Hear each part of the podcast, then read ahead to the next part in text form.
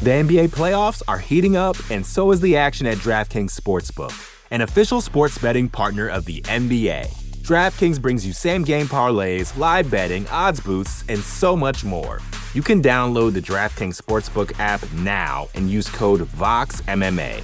That's code VOXMMA for new customers to get 150 in bonus bets when you bet just 5 bucks. Only on DraftKings. The crown is yours. Gambling problem? Call 1 800 Gambler. Or in West Virginia, visit 1 800 Gambler.net. In New York, call 877 8 HOPE NY or text HOPE NY 467 369. In Connecticut, help is available for problem gambling. Call 888 789 7777 or visit ccpg.org. Please play responsibly. On behalf of Boot Hill Casino and Resort in Kansas, 21 and over. Age varies by jurisdiction. Void in Ontario. Bonus bets expire 168 hours after issuance. See dkng.co slash bball for eligibility eligibility and deposit restrictions, terms, and responsible gaming resources. You know how to book flights and hotels. All you're missing is a tool to help you plan that unbelievable travel experience. That's why you need Viator. Book guided tours, excursions, and more in one place. There are over 300,000 travel experiences to choose from, so you can find something for everyone. And Viator offers free cancellation and 24 7 customer support for worry free travel. Download the Viator app now and use code Viator10 for 10% off your first booking in the app. Find travel experiences for you. Do more with Viator. You're listening to the Vox Media Podcast Network.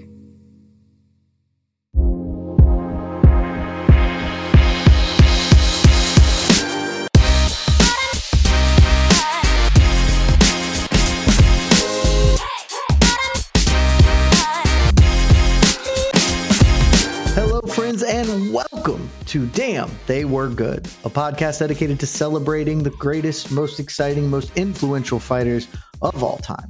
I am your host, as always, Dr. Jed K. Meshew, a writer for MMAfighting.com, the greatest website in the world.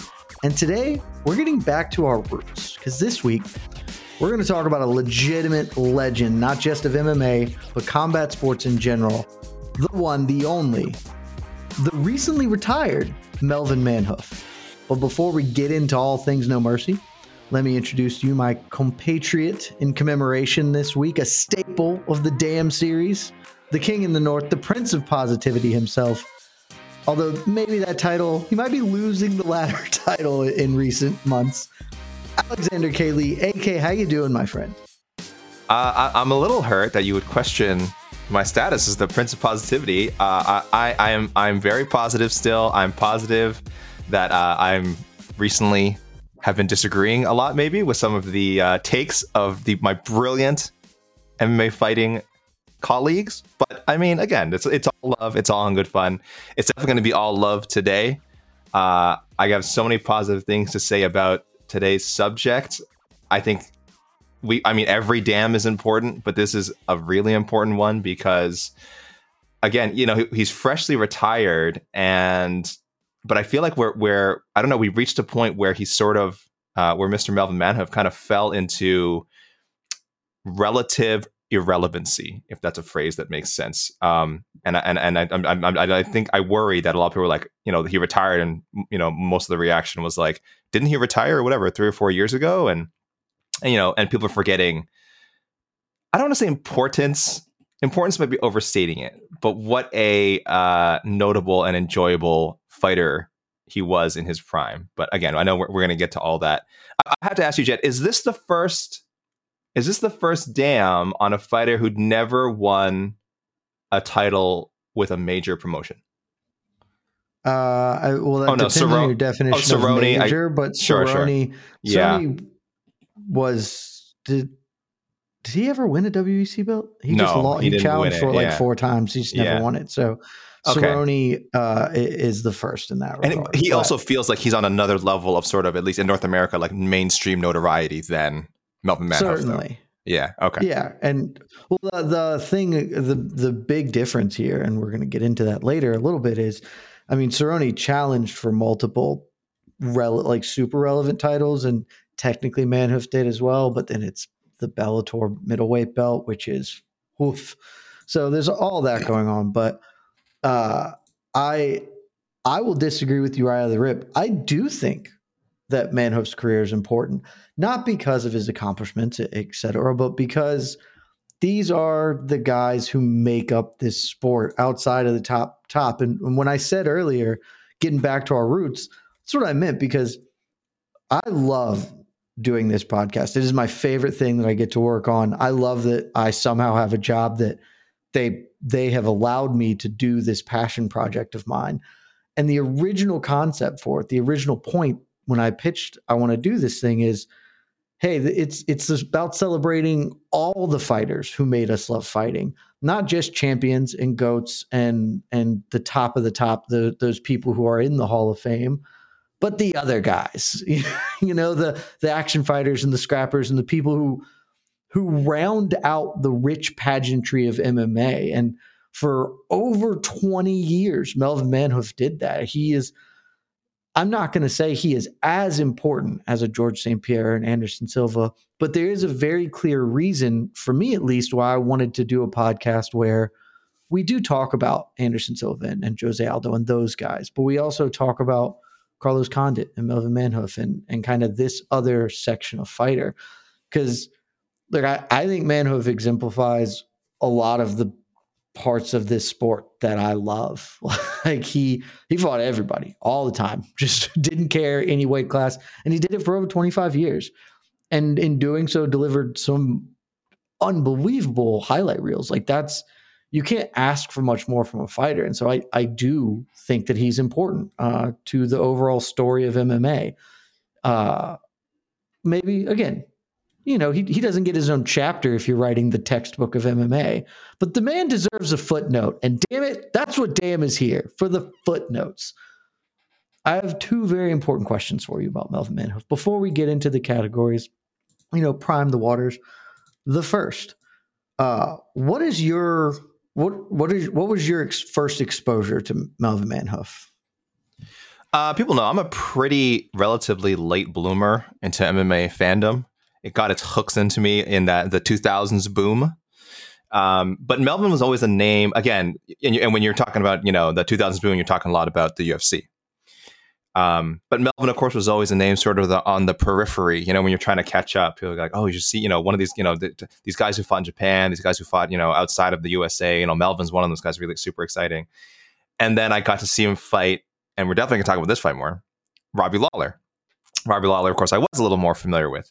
Uh, and I, again, as far as I knew, um, uh, this was like a coin toss fight. I was like, I was like, damn, this like I'd heard a lot of good things about Melvin. This looks pretty badass. Anyway, this happened in Miami, and uh, again, I don't want to spoil it now because we're going to talk about it more. I think very sh- pretty shortly.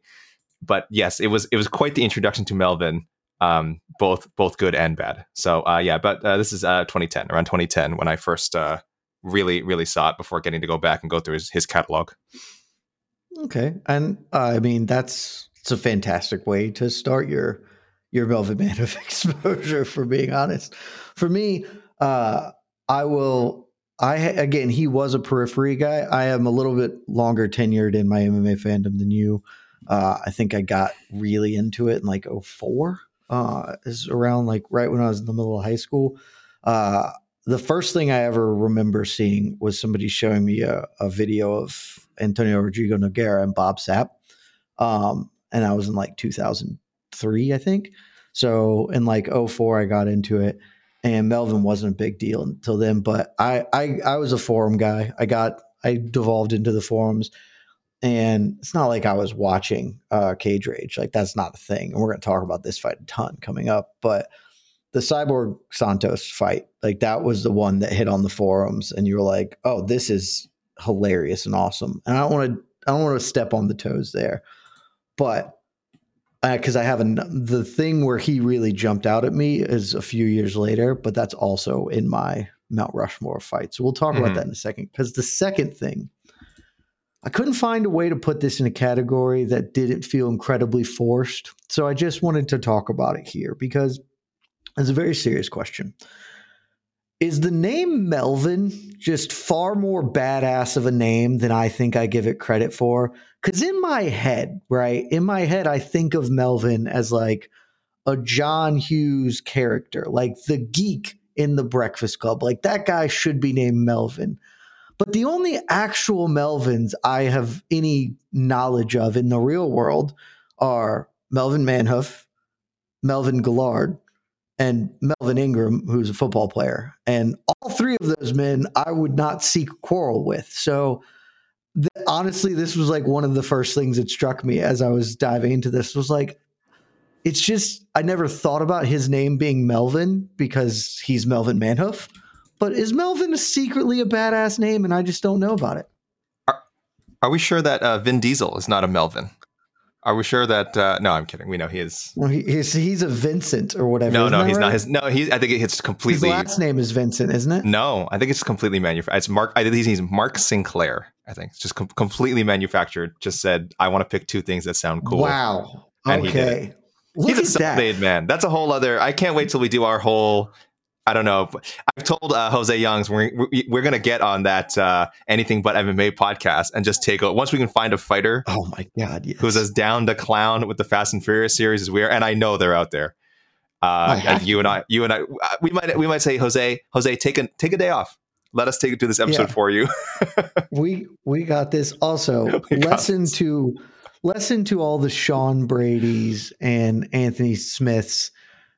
Just pick a new name. You don't have to be whatever your parents named you. You can just be Vin Diesel because I guarantee you, Mark Sinclair, he is not getting. He is not No. Riddick. They don't cast Mark Sinclair to be to be Riddick. Vin Diesel, that is a man who can spearhead a, a car based franchise that makes over a billion dollars. Like that's change your name, Sean Brady. Be more interesting. And yet, and yet, Gotten completely derailed. I was gonna say, and yet it worked. I'm bringing it back now. It worked out for the Melvins for the most part. Uh, Mel, Melvin Guillard certainly has had a, a mostly successful combat sports career that's gone on way too long. And too Melvin Manhoef today, I mean, again, we're gonna talk about just a legendary series of knockouts and badass brawls, and uh, that very few can match. Right? If we're just talking about accumulated violence, um, it's he's he might be in the top ten. I mean, we're talking about him not being like a top ten, top twenty, top thirty all-time great fighter. We're talking about just accumulated violence, both giving and receiving, probably in the top ten. Um, it also helps. I think both names sound kind of cool, like Melvin Guillard. I like Melvin It's Guillard's a cool name, and Manhoef. Man, they add a lot. Those add a lot. Yeah, if he Yeah, was exactly. Melvin Johnson, sure. I don't think we would care Hmm. about Melvin Johnson. Like He wouldn't be that would fighting. He wouldn't be in MMA. Yeah, and it's it was one of the first things that struck me. I was like, I kind of think of Melvin as a as a dweeb name, but that seems like that's a really stupid idea of me because I there's no world in which I would call Melvin Manhoef a dweeb I or, think- or geek or nerd. It is a dweeb name, but it's, it's a dweeb name that makes you tougher. There's some names that will drag you down. I think this is one that yeah, it's right in that spot where like it it it's going to take you to another level. You I have to I have to, you know, overcome the Melvinness of my name.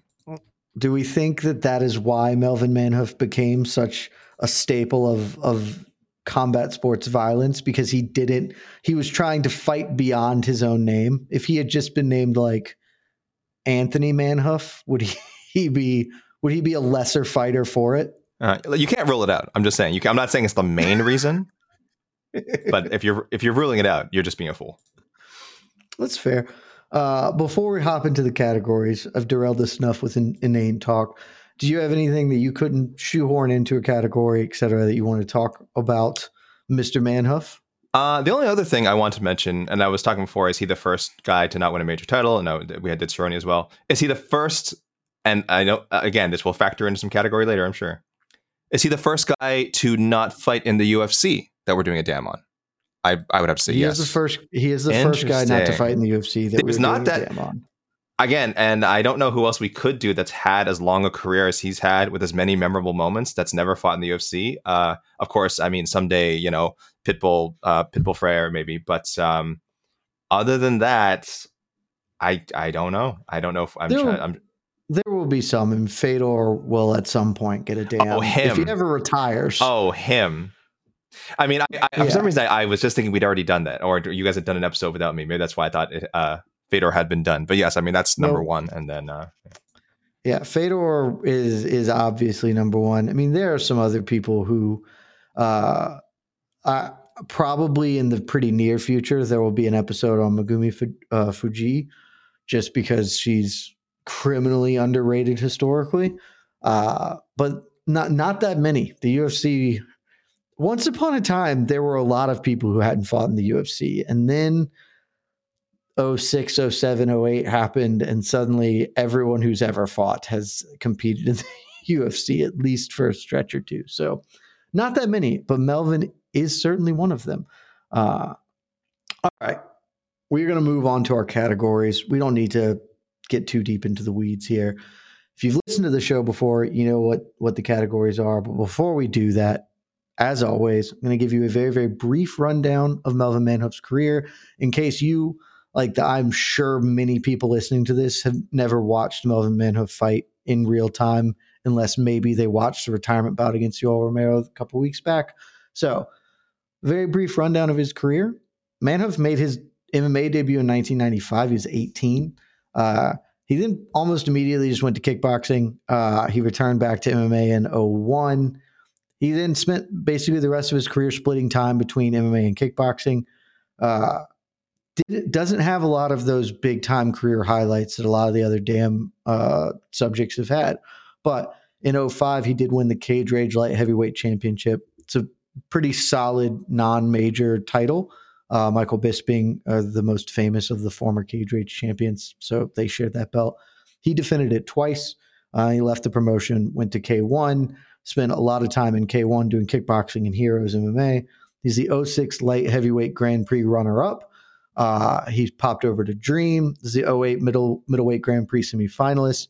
Signed with Bellator in uh, 2014, and he spent the rest of his MMA career there. He did challenge for the middleweight title twice, which we will talk about.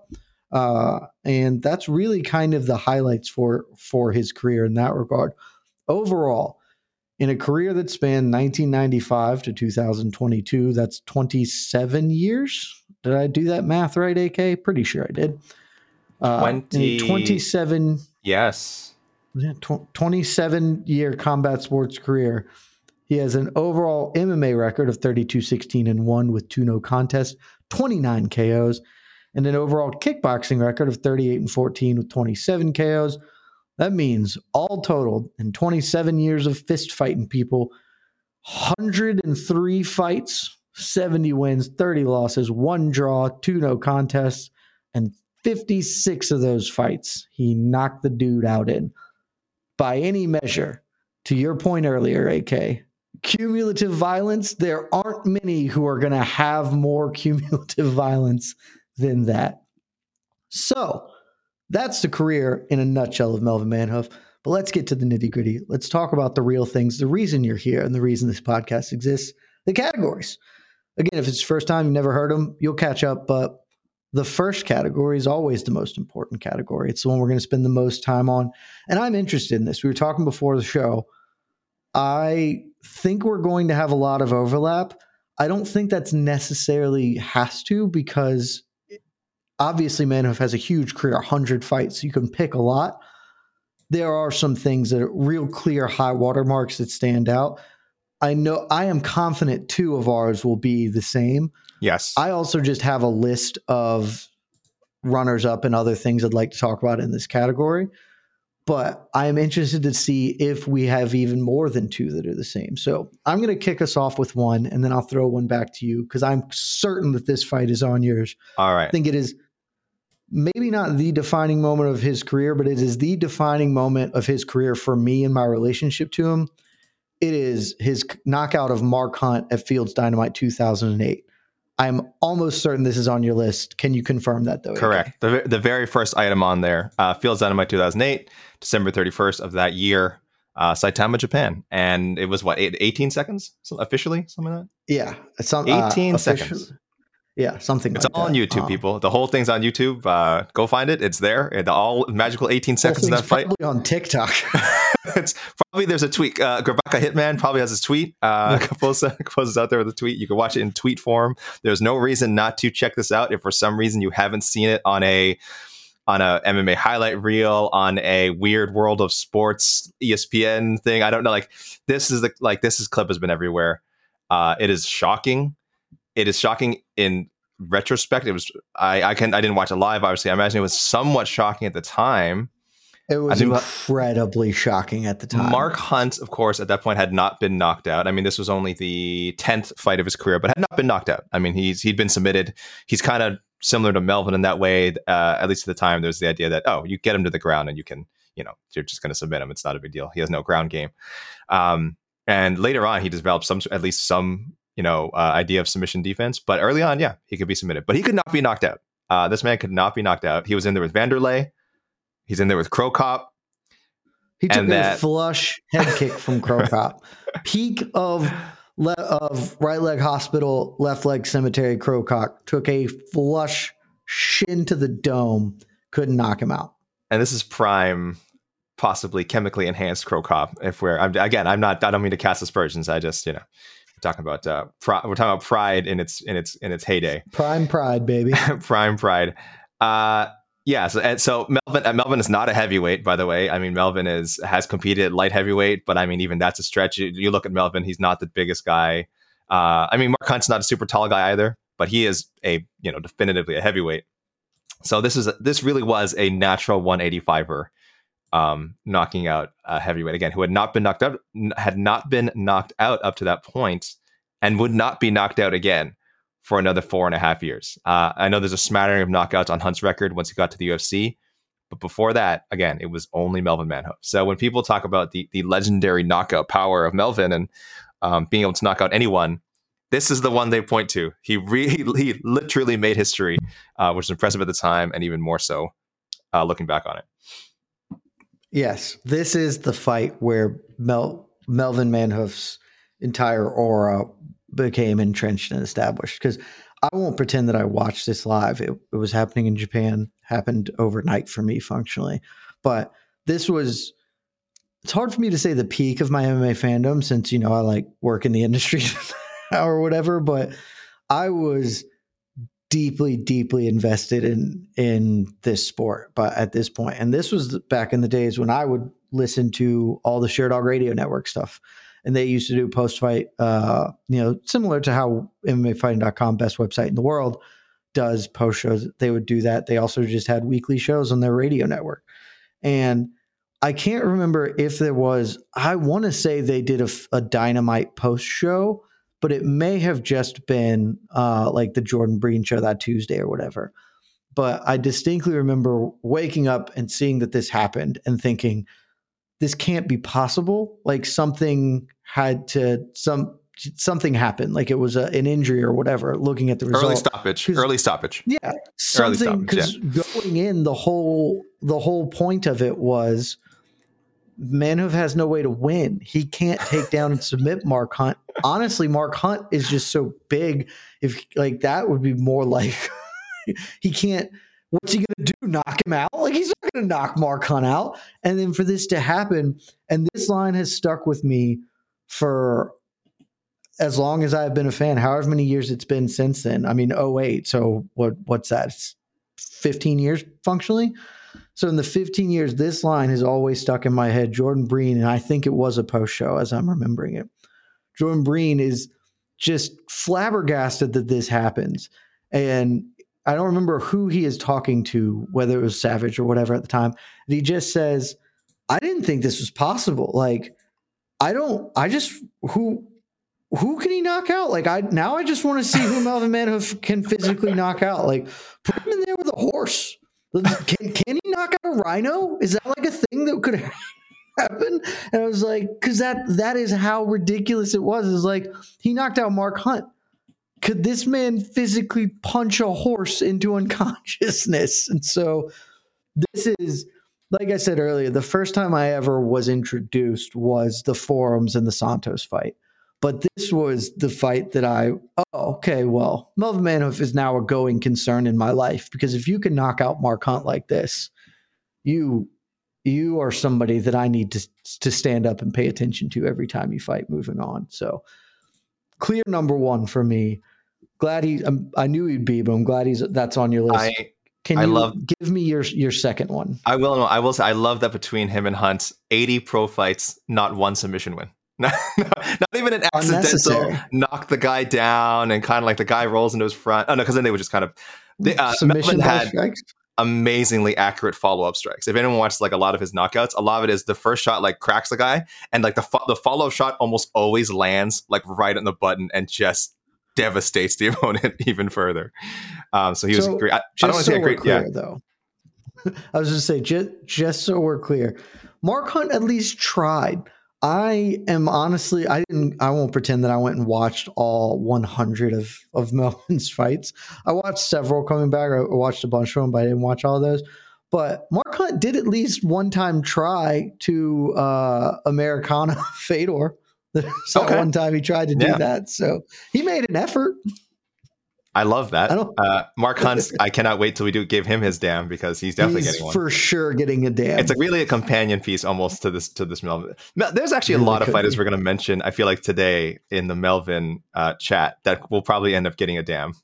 Uh, oh, for sure. the Melvin like three, verse three is expanding. It's expanding. And I will say, uh, I feel bad for Jordan Breen because he probably did not get his wish after of like, oh, who can we put him up next? So then, in, in a bit of almost like UFC mishandling. He fought Paulo Filho next. Though this wasn't in. Uh, this was I think for a different promotion. He fought. Uh, Dream. Yeah, Paulo Filho next. A very good submission guy. Like, how dare you? How dare you, Dream? Why would you book that? And then, uh, but then, uh, what was this? And then, oh, back in Dynamite, they're like, no, here's Kaz Misaki, a oh, guy yeah. who to that point had also never been uh, knocked out cleanly. Uh, there was a broken arm, just looking at his record. There was a broken arm uh, way, way early in his career. And it wasn't until 2009 when he ran into Melvin that he was actually finished with strikes. So, and the guy only has three three losses by a knockout in his career, and of course Melvin was one of them. So, there you go. I think I think Jordan Breen did get his uh, his wish eventually. Also, just so we're clear about Kaz, because Kaz doesn't get enough love. It's not like he fought a bunch of cans and didn't get knocked out. I mean, man fought Dan Henderson. Granted, this was maybe before Dan Henderson really became H bomb throwing Hendo, but he fought some real hitters and mm-hmm. never got stopped. Twice fought Hendo twice. My God. Phil Baroni, the best yeah. ever. The best ever. Did not did not shouts get, uh, to Phil Baroni. did not get uh, knocked out by.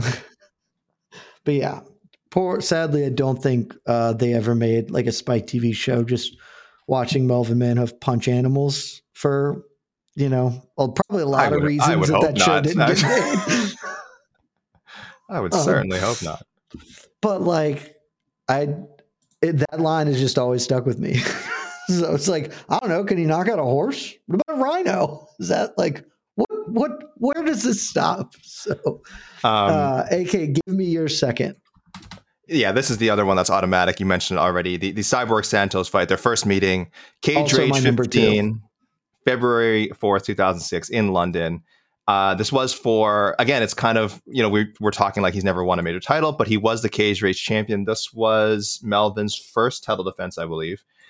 And it mm-hmm. is again, guys. This is on YouTube. Uh, there's a couple of different uploads, but I think I think no matter one which one you find, you're going to get the whole fight. Um, it is just what eight, nine, eight, nine minutes of of pure chaos. Um, it's exactly what you would expect, uh, given the characters involved. You think they're going to come out swinging. They certainly do in round one, just throwing bombs, leaving literally nothing left. This is this is leaving nothing left in the in the after the first round Dude, and by halfway through the first and round. by the by the end, it is one of the great.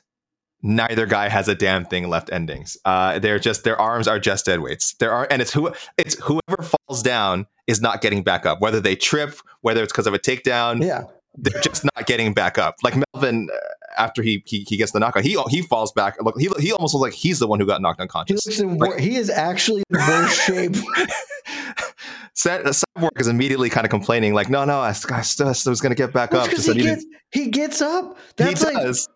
he gets up and immediately. The whole thing is insane. If you haven't watched it, watch Mark Hunt because it will literally take you ten seconds to find that video and watch the KO, and it's wild.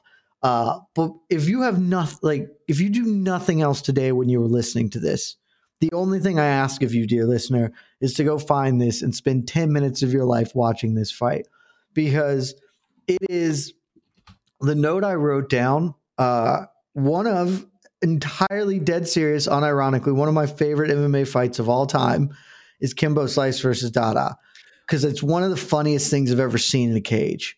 Uh, and it is there's certainly some of that is a touch tongue in cheek of laughing at the thing that's ridiculous. But also, you're watching two dudes who have nothing left to give, giving literally all of themselves to the point that Dada like dies in the ring or whatever and then gets resuscitated. Literally. You are yes. watching that aspect of fighting, and there is something moving and poignant and special about it. This fight, Manhoef Cyborg is like the the platonic ideal of Kimbo Dada. It is like taking Kimbo Dada to to a, a better, happier place because you are absolutely correct. They have nothing left to offer. And the part that is so funny is that at the end of it, when Cyborg has fallen over or gotten knocked out, I don't honestly know exactly what happened. I can't entirely tell if he really got hurt or if he just collapsed. Manhoef rolls over and is like not moving. He's just done. The ref has intervened and called it. He's not moving. Cyborg gets up, like he gets onto his knees, and it looks like he's like patting Manhoef's chest, being like, hey, hell of a battle. But then the ref grabs him and he's protesting, and then the commentary is like, I think he was actually trying to hit him. but he couldn't he couldn't make his arms hit him. So just like he's just like tapping him on the chest because they don't have and Melvin can't do anything because he's collapsed from exhaustion. It is un when you uh, one of my least favorite phrases in sports is I gave 110% because that's not how math works. You Uh-huh. can only give the maximum amount, which is 100%. If you gave more than that, you physically can't do that. There's only 100%. This is one of the rare times that I'm willing to go with it because Melvin clearly gave more than he had. Like that man clearly, like his adrenaline or whatever it was carried him beyond his own physical capabilities and cyborg too and this fight rules and it's it's incredible. I'm so happy we did this if for no other reason than i got to rewatch this fight like three times Yeah, it's super fun, and uh, it's funny you mentioned Kimbo because I it actually reminded me also of the Kimbo slice. Kimbo's in so many great dumb fights. The Kimbo oh, slice, kimbo is going to have a day the Kimbo slice, uh, Houston Alexander fight, which yes had the classic both guys hands, uh, which we have never seen, since, hands on their knees, just leaning over.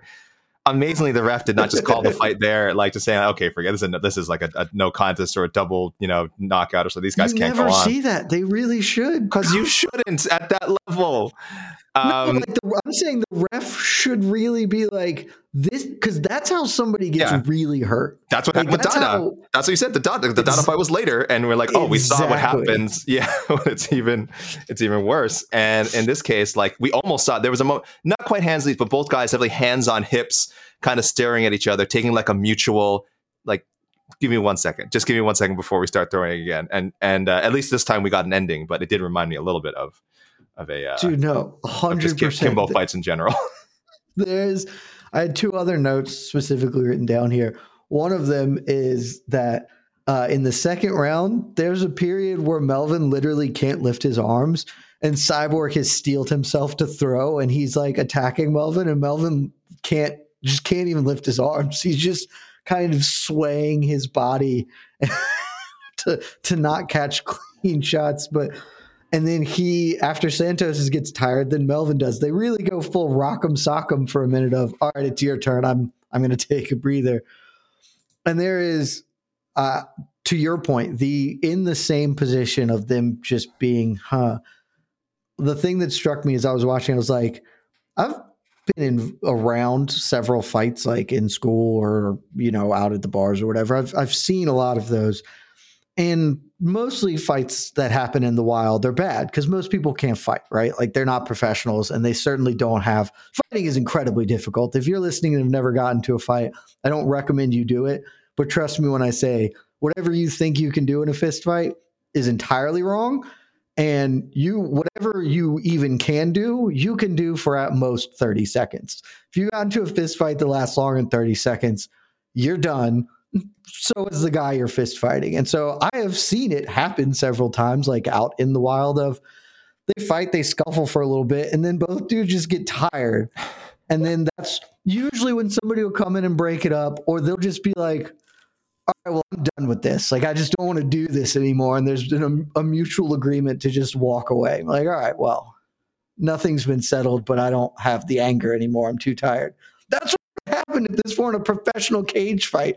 If Santos and Manhoef were just fighting over like a spilled beer or something, they would just been like, all right, man, I don't really care. It's my bad. Uh, I'll pay for the beer. just walked away.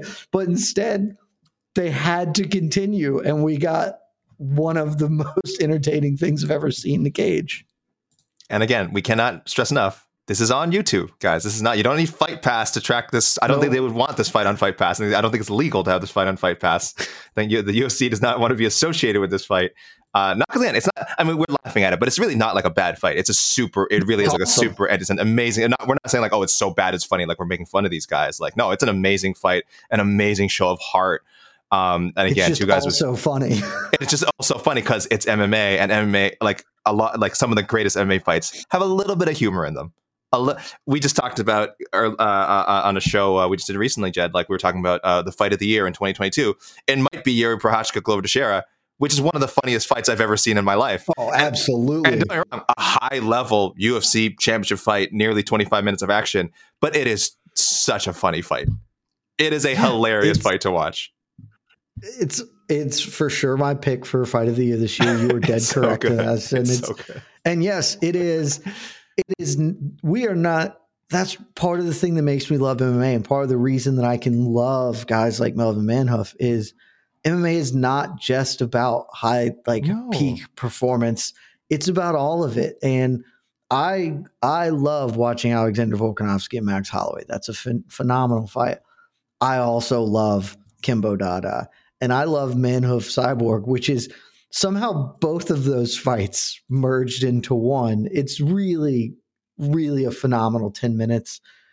And like I said earlier, if you haven't seen it, if you do nothing else, if you listen to nothing else I ever say in my life, spend 10 minutes, Google this and watch it. Your day will be improved for having done so. I will say, Jed, my, my my next two picks, I'll let you go first for the next one, but my next two picks also have humor in them. I, I want to think that we still have one more in common, but maybe not. Like I said, he has so many fights, so many memorable moments. But I will say both of mine have some humor. But I want to hear. I'm wondering what your next, what your number three pick is here.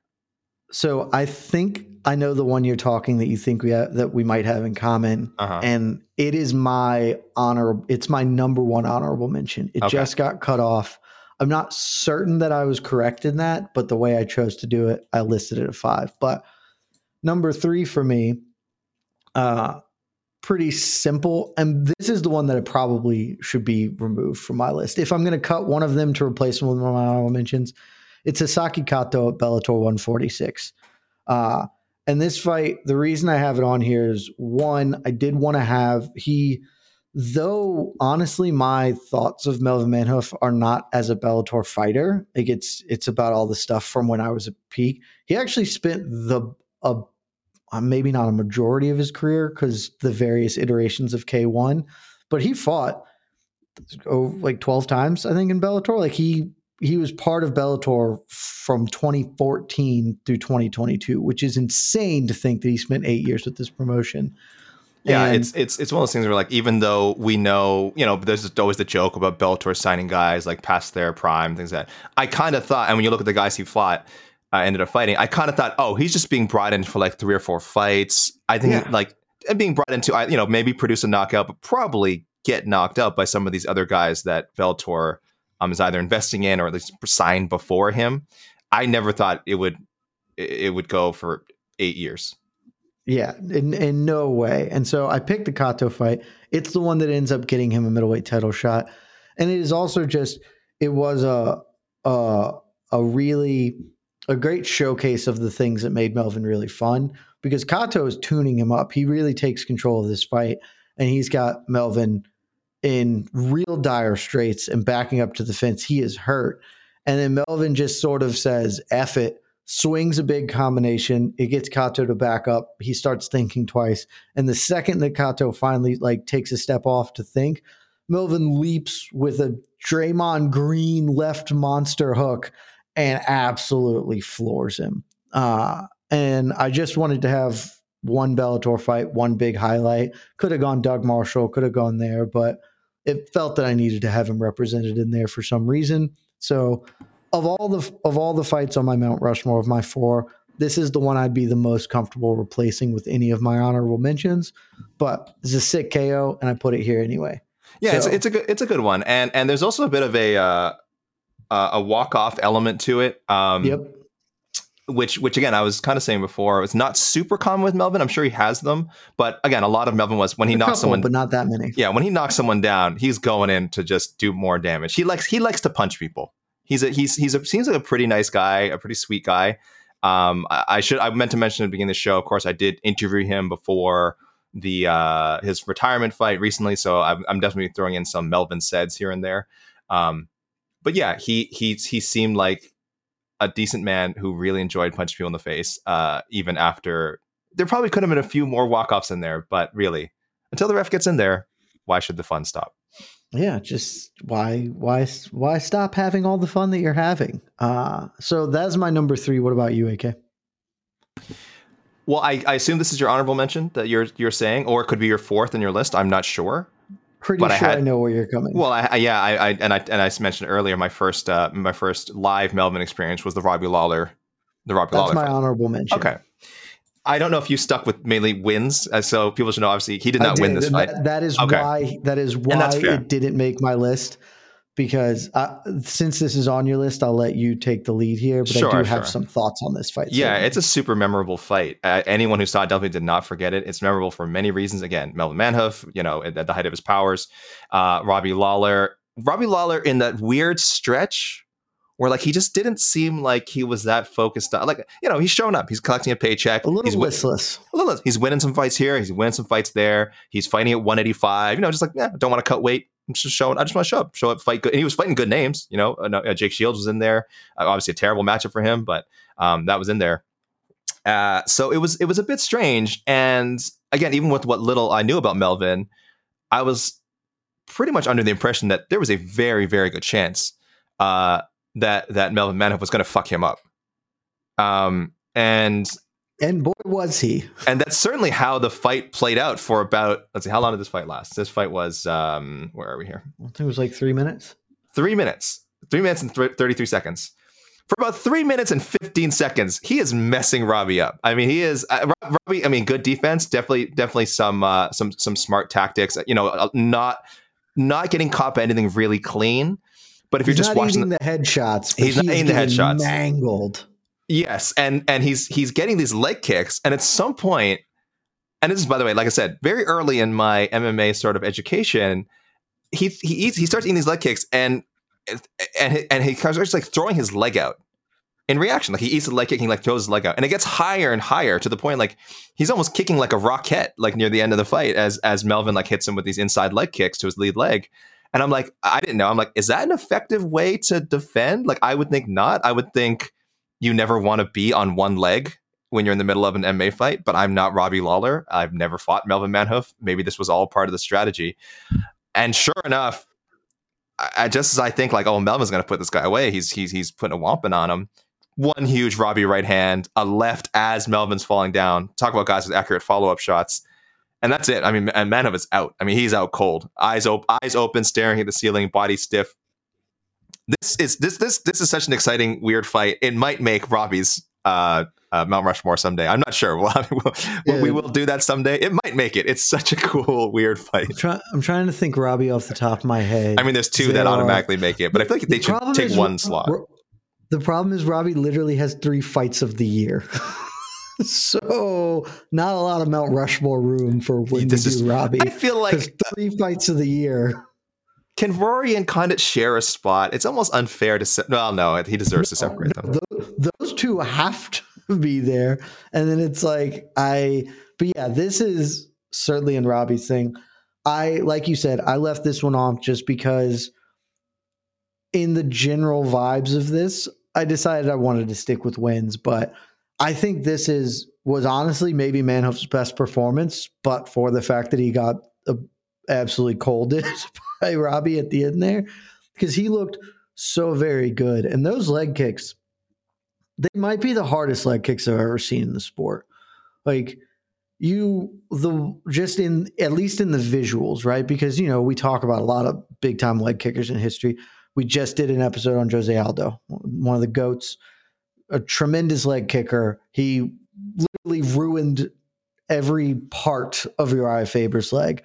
Those leg kicks look like they hurt, but they didn't look like his leg was about to literally fly off his body like Robbie's did, as Manhoef is just chopping inside, just chopping inside. And the leg is, like you said, look like a rocket. His leg is flying higher and higher. just, but he was doing it on purpose, right? I mean, this had to be a thing. Do you think that they trained think, it, right? I think he was lifting his leg and trying to pull away, and then Manhoef's the force of Manhoef's kick making contact, in fact, blew his leg up because that's how physics work. I didn't know. I thought it was like rolling with again, this is how ignorant I was about MMA and like just combat sports in general at the time. I thought like, oh, this is like rolling with the punch. Is it like, oh, if I throw out my leg at the same time, it's it's absorbing more of the force. Again, but I'd never seen it before. I think I have not seen it since. Trying I think he was trying to lift his leg in the same way that you as see it was people coming in. And sure. as as it's coming in, it's just hitting the leg and it's okay. Robbie's leg up with right, force. right. I'm, go- I'm going limp. I'm going limp. Right. I'm not yeah. resisting. I'm going limp. Yeah. I, I again, I've never seen it since. No, because it clearly wasn't effective. Robbie was hobbling around, and if Melvin hadn't had just kept his like traditional high guard and just explicitly kicked legs for the next two minutes, he probably gets TKO by leg kicks. But that's not what happened, and so because that's not what happened, it ended up being number five, but I, I had it there for sure. Wanted to talk about Strikeforce Miami. Strikeforce, what a promotion! They did some wonderful things with, they really with did. that that promotion. Give me your number four then, because okay. my number four is pretty simple. We don't have to talk too much about it, and then I have a, a list of other honorable mentions that need to be brought up. Yeah, I was very tempted to put something from Bellator on there, but nothing really, other than the the the the the, the, the uh, Hisaki Kato one, nothing really like made me jump for joy. Um, so I picked this. Uh, you know, I was just digging through some of his highlights, and I was like, okay, who's this guy? And then he fought someone named Fabio Silva at Heroes mm-hmm. 10 on September seventeenth, 2007, in Yokohama, and. I don't know anything about Fabio Silva. I'm not sure if you're familiar with him. Uh, he, it, but in this fight, which again available on YouTube, guys. Fabio Silva, Melvin Manhoef, it's all out there. He's doing like this weird Vanderlei cosplay thing. He's doing the he's doing the, he's kind of got the shorts, the same kind of shorts Vanderlei would wear. He's doing the knuckle rolling. He's has the head down, um, wing and bombs thing. Uh, he's not Vanderlei Silva. So when he tries he, to pull this, he's a Chute Boxe guy. Okay, so this was probably that's what I was saying. Is he a disciple? Was uh, he, he is a Chute Boxe guy. Okay, so this was like this was okay. This is not like gimmick infringement. This was like yeah, no, I, we, they all do this. This is just yeah, this is him. I mean, maybe it's a little gimmick infringement, but there's there's a there's a connecting line there. Sure, it did not work out well for him. Uh, I'll tell you right now. He goes in, he goes in with the trademark uh, axe murderer, uh, head down. I'm wing, I'm throwing bombs oh, like over my shoulder, and and uh, uh, at some point just leads with his head way too aggressively. Walks into a one-two from Melvin that clearly just removes his soul, instantly removes his soul from his body, and then uh, and just drops the canvas. And uh, he's not out cold. You know, we get some Melvin follow up shots. It's not like a, like an ice cold knockout, but the one two is so clean. Um, you just know the guy is done after that. Like maybe he could have continued, but probably shouldn't. And um, it's just funny to me because he just tried to style on him, and against Melvin at that stage of his career, really not a smart thing to do. Um, just yeah. very few people could just stand with him and trade. It, it just was not wise, and uh, and now you see why. So if anyone wants to see an example of a lesser known fighter thinking like I'm going to make my name off of Melvin Manhoef, uh, a lot of uh, many tried and did not succeed. hey, that is a totally reasonable choice for your number four. I went. Uh, I I rounded mine out with uh, Fabio Piemonte. It is thought- the it's the fight that he won the light heavyweight title at Cage Rage okay. from, and I that's why I rounded that one out just because it is the most notable title he won in his career. Uh, and at, at, at, some point when you're picking through Melvin Manhoef highlights, they're all the same, right? Like he's just a hyper violent individual throwing literally the hardest punches you've ever seen. I don't know if I've ever seen a man maybe you know Francis Ngannou throws like his punches have more force, but nobody threw harder than Melvin. When Melvin was throwing, he was throwing. like it is every possible buildup of energy in those hooks as they're coming. And he does it to Piemonte and he takes the belt. So I rounded it out as my fourth. Uh, the videos you find aren't that great just because the angle is actually behind Piemonte, but it's pretty cool if you go watch it just because you can't see like the the optimal dope angle, but what you can see is Melvin step in on this dude, the dude slump over straight Humpty Dumpty style, and you can see this little white flash in the top corner, which is Piemonte's mouthpiece just rocketing out of his face. So uh, that one rounded mine out, but I'm totally willing to. The only two you have to have are the top two. I would be more than comfortable putting Robbie Lawler in here instead of either of my back two. But I do have a couple others that I feel bear mentioning. I hope. Uh, oh, I first, I hope you don't mention Sakuraba. No, no, no. God, no. okay, because because no. that's just uh, Sakuraba getting knocked out at some stage of his of Sakuraba's career was just not fun to watch. Yeah, it was Sakuraba is probably the king of this. I probably won't ever do a damn on Sakuraba until I'm ready to just close the show permanently because no man is more. He will just be the capper to the whole show. But uh, I got Ryo Kawamura. That was at one FC. It's just a, a phenomenal one hitter quitter KO. Uh, Kawamura gets caught shooting in, but like a half shot, he's not committed and just catches a clean hook, Humpty Dumpty fall. It's a great KO. Uh, well, oh, this isn't a fight that you should watch because it's not that interesting, but there is a really funny clip of Melvin Manhoef fighting Brock Larson. In the first round, Manhoef wins. In the second round, he gasses out because that's the sort of a thing Melvin does, and Brock just wrestles him. But there's literally a clip where Brock Larson runs away from him like uh, like a Looney Tune cartoon yeah. with Melvin just chasing him around the cage and Brock Larson wanting absolutely none of that smoke. Yeah. It's amazing. So, Enjoy your decision win, Brock Larson, because let me tell you something. That is not what we remember from that evening. Okay. Yeah. Okay. Great. great. You got the decision win. Way to go. Congrats. Yeah, there's a reason Brock Larson isn't getting a damn they were good, and it's for shit like that. Uh, respect, respect, Brock Larson. You, respect, respect. Don't I don't respect you running away. It's not fun. it's not what we're here for. Uh, Remy Bonjasky, he I, I want to bring up Remy because I don't have him actually in any of the other categories. There are some places you could could have put him, but a memorable tetralogy. You know, before mm-hmm. before the kids, before Deiveson Figueiredo and Brandon Moreno were doing it. I know it happens a lot more in kickboxing, but Bonjasky and and Manhoef had a good a quality tetralogy. One of those fights is one of the dopest KOs you're ever going to see. Uh, unfortunately, for the purposes of this show, it's Bonjasky with a flying high kick of Manhoef. So that can't make the Rushmore, but you should go look at that highlight because it's dope. And I do want to celebrate that aspect of Manhoef because, to your point at the very beginning, which I'm coming back to a lot because it was a really good one, man delivered cumulative violence, both in what he delivered and in what he received. And Bonjasky was one of those. Uh, and then the I feel like I had oh the last one, last one I had here.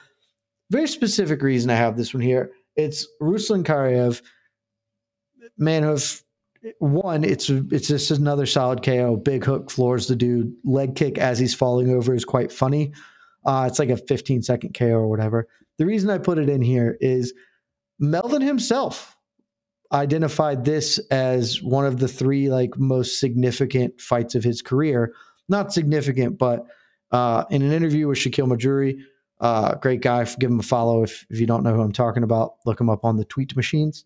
Uh, in an interview with with Shaquille, man of he he got asked, "Hey, what's the basically what what is your Mount Rushmore of somebody who doesn't know you very well? What performances should they look at?" And he picked Mark Hunt, mm-hmm. Cyborg Santos, yep. and then Ruslan Karaev, which is just a really great KO uh, from back in the day. You know, back in his uh, his old kickboxing. Uh, that's a, that's a K1 kickboxing. It's not an MMA fight, but and it's 30 seconds. But big savage left hook KO. You can see just how violent the man is. So I wanted to talk about it since Melvin himself felt it was important. Uh, yes, Melvin also. Uh, I asked a question. Also added Sakuraba. So he has. So we have our Mount. We have our oh. official Melvin Mount Rushmore. We have. So the, we, we have, have, the official Melvin Mount Rushmore. Mark Hunt, Cyborg Santos, Sakuraba, and uh, uh, uh and Karaev. Uh, I, I, think, I, and I'd Ooh. only asked about uh, MMA. I, I, think I had pretty strong made it clear like I was only asking about MMA. So uh, mm. props to Shaq because I think together we have this is the 1st time I think we have a fighters. This is official. the first time yeah. in the history of Damn that the fighter themselves has given us the definitive Mount Rushmore. So there you go. We hey, we did well. Fifty percent, half of the Mount Rushmore we got correct. We didn't get the other half, but you know, I, okay. I, don't think Robbie was going to make his personal. Oh, Robbie was never for, going to, and I was, and on the other side of that, Sakuraba was never going to make ours because yeah, exactly. come on, I'm not doing that to Sakuraba. It meant a lot to him. It meant a lot to Melvin. Come on. I mean, it does. And I get why, but there's no world in which I would have listed that for him. The NBA playoffs are heating up, and so is the action at DraftKings Sportsbook, an official sports betting partner of the NBA. DraftKings brings you same game parlays, live betting, odds boosts, and so much more. Don't miss out as the NBA postseason winds down. And new customers to DraftKings can bet 5 bucks to get 150 in bonus bets instantly. You can download the DraftKings Sportsbook app now and use code VOXMMA. That's code VOXMMA for new customers to get 150 in bonus bets when you bet just 5 bucks. Only on DraftKings. The crown is yours. Gambling problem? Call 1 800 Gambler. Or in West Virginia, visit 1 800 Gambler.net. In New York, call 877 8 HOPE NY or text HOPE NY 467 369. In Connecticut, help is available for problem gambling. Call 888 789 7777 or visit ccpg.org. Please play responsibly. On behalf of Boot Hill Casino and Resort in Kansas, 21 and over. Age varies by jurisdiction. Void in Ontario. Bonus bets expire 168 hours after issuance. See dkng.co slash bball for eligibility eligibility and deposit restrictions, terms, and responsible gaming resources. When you need mealtime inspiration, it's worth shopping Kroger, where you'll find over 30,000 mouthwatering choices that excite your inner foodie. And no matter what tasty choice you make, you'll enjoy our everyday low prices, plus extra ways to save, like digital coupons worth over $600 each week. You can also save up to $1 off per gallon at the pump with fuel points. More savings and more inspiring flavors make shopping Kroger worth it every time. Kroger, fresh for everyone. Fuel restrictions apply. Okay, that's the big category down. Mount Rushmore, it's always one that takes the longest time. And now we have the rest of them. No less fun, no less enjoyable. And I'm really interested because I think we'll have some overlap, but there are some very clear spots here where I struggled or where I think there's going to be difference. So let's start with uh, category that I frankly don't think we'll spend too much time on because I'm going to be honest. A couple of the negative categories, I don't have that much interest in diving into those categories are better when you're talking about nitpicking the careers of all time greats or whatever. But when you're talking about a guy like Manhoef who has clearly established flaws, who cares? And so the second category, the the inverse to the Rushmore, the I'm not impressed by your performance award. This is for what is the the low point, the worst performance the man gave. For me, I had a very very clear choice here, and it's uh, it's a bit of a cheat because it's good. two but I chose his pair of fights with Rafael Carvalho oh. Uh, at Bellator for the Bellator middleweight championship. And I chose these for a very specific reason, or two very specific reasons. Uh, they were boring as shit. And that's uh-huh. not what Melvin Manhoef does. Like that, his whole career, Melvin has never been boring. And I say this with the caveat that I watched the first one I don't know if I was doing coverage or if I was just locked in because it was Melvin fighting for a title in the year of our Lord, whatever the hell that was. So, because wasn't that in like 2018? It's 20, 2016. Sorry. I was like, Melvin's fighting for a title. Cool. Yeah. Melvin's always worth your money. This will at least be fun to watch him probably lose to Carvalho. I pick, at the time I thought he won. I did not go rewatch that fight. I'm not here to stand by that assessment, but I remember at the time thinking Melvin just edged this awful fight out. Somehow this man has finally got the belt he is he maybe doesn't deserve, but that makes my heart sing that he got. And he gets jobbed in a splitty, and then they run it back. And in the rematch, Melvin just looks awful. He does almost nothing, uh, gets a point taken away. He just looks bad. And then when he finally starts to do stuff in the fourth round, head kick KO, not for him, upon him, just two. I think his two worst performances overall. And, you know, you could find or argue other spots, but easily the part of his career where I'm skipping over because we're going to talk about how how proficient this man was as a finisher. In his entire career, he had only been into the third round like two or three times before this, never gone beyond it. And somehow he fights Rafael Carvalho for a combined 43 minutes. Just horrible, horrible stuff. So this is my non-pressed. It was very clear for me. Where are you coming from, AK? Uh, yes, that first fight, uh, probably the whole series, as you mentioned, is not looked upon fondly. Um, uh, MMA decisions, by the way, the first fight. Uh, not too many media scores up there, but uh, there's six. All six were in favor of Manhoef. Um, MMAtorch.com had it. had it 50 45 Manhoef. And again, when we even I think if you scored this 50 45 Manhoef and thought it was a robbery, it's like there just wasn't a lot to score. Yeah. Um, these are very Not narrow. going on. These are very narrow 10 9s, even if you gave them all to Melvin.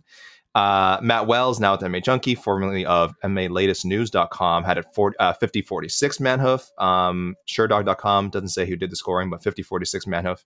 And uh, Sean Sheehan, Sean Sheehan of Severe MMA, 49 47 Manhoef. So that was four of the scores, but all the people who had a score up on the MMA Decisions.com for Manhoef. And then, yes, unfortunately. Justice for Melvin. Justice for Melvin. One of the judges gave it to him. It was a split decision the first fight. Uh, he did get his immediate rematch, and as you said, another stinker. And worst of all, he just straight up got knocked out. So, about certainly the bottom moment. I, I didn't have a specific one. I was just like, man, there's a lot of first round submission losses on his on his record. And, oh yeah, yeah. And listen, I don't want to say like, oh, he could have done more. He could have put up a better fight on the ground. But it's not great when you've got like Sexyama submitting you in under two minutes. Um, Gegard, obviously a great fighter. No shame in losing to Gegard, but there's a 90 second submission there to Gegard. Uh, Paulo Filho, I mentioned before, two and a half minutes. Um, Tim Kennedy, first round submission. There's just it's uh, Mahmoud uh, a great another. Uh, these are a lot of great names on here, but there's also a lot of quick submissions. So, well, Oh, again, we'll probably okay. touch upon his ground and grappling deficiencies a bit more later. But I'll just say I didn't have a specific name here. Just like it was always a little deflating when he was matched up with a grappler. Um, oh yeah. and you're just like, we know, we kind of know where this is going. Yeah, what are we doing here? This We isn't this isn't how you maximize Melvin I don't know what the hell you guys are thinking. Um, yeah, uh, it's it, it, it is what it is with Melvin. You could pick a lot of other perform any of those performances you can pick, but that's not what I'm about here. I'm about the one time I had because I didn't have issue with him. I didn't have issue with the Gegard loss. What can he do? He's just not. Is that there's a limitation on his ability there, but the Carvalho fights, the limitation was on his willingness to throw. And arguably it worked because he probably, like as we point out, he should have won the first, should have won a belt by being really conservative, by managing his energy. Super didn't work the second time out, and that's that's where we ended up. But enough of that, enough of unfortunate categories, categories that don't celebrate the man, because one of my favorite categories every week. It's the Ivan Menjivar Award. This is for the weirdest, most surprising fighter that Melvin Manhoef faced in his career. 100 total fights. There's a lot of rich ground to till here. Uh, also, just because I didn't mention it, sorry, I should go back and say the reason this category is named the Ivan Menjivar Award is because George St. Pierre, all time great welterweight champion, first fight of his career came against Ivan Menjivar, career bantamweight. And it has always been one of the funnier things that's ever happened in the sport to me. So, along those lines, AK, I have one name and one name only. I don't know if it's the right name, but it's the name that I found the most enjoyment in. How do do you have a name? Do you have one or multiple names? Tell me where you're coming from. I have a feeling we somehow landed on the same name, as obscure as it is. Because I think if you do even a little bit of digging in sort of the first 14, 15 fights of Melvin's career, you find a guy uh, Oh, no. named named Paul Cahoon. Uh, this is not the name I have. This is not the name. Okay. I know where we're going. I love Okay. it. I I dug. Are you familiar I with? Are you saw familiar with the the, the the big Cahoon, the, the big Kahuna? the big Kahuna, or Boom Boom, as apparently was his nickname? The big Kahuna is so much of a better name. I I don't know how he missed it. I mean, he's an Like, okay. How are you missing that? So uh, Paul Cahoon is is one of a few fighters that um, he's fought more than once. Melvin fought more than once, and uh, yeah, again, when you're this early on and you're fight having to step into the cage with Melvin more than one time, it's it's bad times for you. It's I I, I already feel bad for you. So I and there's so you know he doesn't have a Wikipedia entry, so that's always a fun kind of oh let's do a little googling and dig in. And the man Google entries a little, a little googling. The man has a story. The man has a story. He apparently, uh, at most, this was of May of last year. The, the latest we've heard of Paul Cahoon is that uh, he might be hiding in Dubai because he apparently is has a, a rap sheet in uh, his native England. Um, uh, li- is- this was from the Liverpool Echo. Uh, he- Cahoon, 45, is thought to have fled to Dubai several years ago and may be living there under a different name. Last month, a Liverpool man named Paul Mugen, also uh, wanted in relation drug offenses, was arrested in Dubai. Uh, this is in some connection to some sort of large scale drugs conspiracy, which stretched from Merseyside to South Wales. So, uh, maybe not a good dude, um, but I'll tell you that if you want, like, want to dig up some, like, who is this guy that Melvin pounded twice early in his career? Uh, apparently, a wanted criminal uh, possibly hiding in Dubai as we speak. Uh, this is all allegations. We don't know. So, um, Paul Cahoon, wherever you are, uh, turn yourself in. I don't know. I don't know what to say about the situation. So, so I think Paul Cahoon is probably the actual correct answer to this one. I I found him. Uh, I willingly chose to forego it for one. I was pretty confident you were going to find it, um, and that that would be where you go. And I thought maybe we wouldn't step on each other. Couple of side notes. Uh, the first one being my favorite part of that Liverpool Echo story is that it, it intros with Paul Cahoon is a well-known MMA fighter. Paul Cahoon is a 13 and 12 MMA fighter. well known is not how I would describe him. Uh, but if you look at his resume, it's incredibly funny. He fought a lot of people that use whose names you will know. Uh, Manhoef, uh, uh, Hiromitsu Kanahara, uh, Amar Suluev twice. um, he also just was really bad at fighting, apparently, for much of it, because at the time he faced Manhoef, he had a three and seven professional record.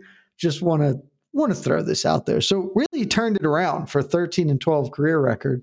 Three and seven his first 10. You know, it's it's good. A story of a comeback. Uh, he also fought. There's another guy who I will throw out, though I don't want to speak on. Uh, Rodney Glunder, who I Great name. originally Great name, great name. Rodney Uh, Glunder. Melvin's got a lot of good people with good names. I originally wanted to have Glunder in this because if you go to Glunder's Wikipedia, the opening line is one, he was born as Rodney Favorus. Um, so he chose he chose Glunder. Unclear decision making behind that, but that's that's what happened there. Uh, and his opening wiki line is a retired Dutch kickboxer, mixed martial artist, professional wrestler, boxer, actor, entrepreneur, and bodybuilder. It is a man of many hats. Uh, and he's had some stuff that was kind of interesting going on, and that's why I originally picked him. Uh, but then in March of this year, he was charged with rape by Dutch authorities and found Oh, no. guilty uh, and sentenced to prison. So I didn't want to pick him for a category that I think is is fun and celebratory. So instead, I chose a man who talking about great names, and Melvin's fought some dudes with great names. Yordi Yonkers, the first fight of his entire career, 1995. 1995 against a young man by the name of Yordi Yonkers. Unbelievable name. Like that is the name for an Elmore Leonard character. Like that is in an Elmore Leonard novel, Yordi Yonkers is the young kid who thinks he's really smart, but he's actually stupid and in over his head. Like Yordi Yonkers is a great name. And it's even funnier because this fight is on YouTube. You can find it pretty easily. Um, this is in 95, remember? So MMA in 1995 is not MMA. Like it's not anything close to. We're, we're talking about basically pancreas They're doing it in the in the shin pads. It no open or it's only open palm strikes, so it's no punches. You're watching 18 year old Melvin Manhoef without punching people, and Jordy Yonkers looks like a frat kid. Like he just looks like a like an 18 year old Dutch frat dude or whatever. And Melvin is not hulking huge Melvin yet, but knowing who Melvin is going to be and then seeing this little frat dude walk in, you're like, oh, this is going to be bad. and for the next seven or eight minutes, because he gets out of the first round, because again, no closed fist striking here, Melvin is just slapping this man around the ring. Like, because it's open palm slaps, and we're not talking a Stockton slap.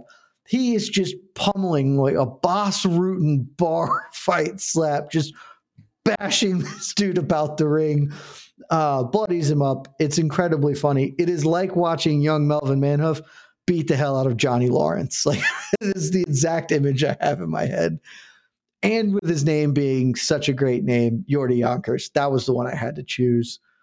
I won't say you need to go watch it, but if you've got time, nothing else to do, I had a great amount of fun watching this fight.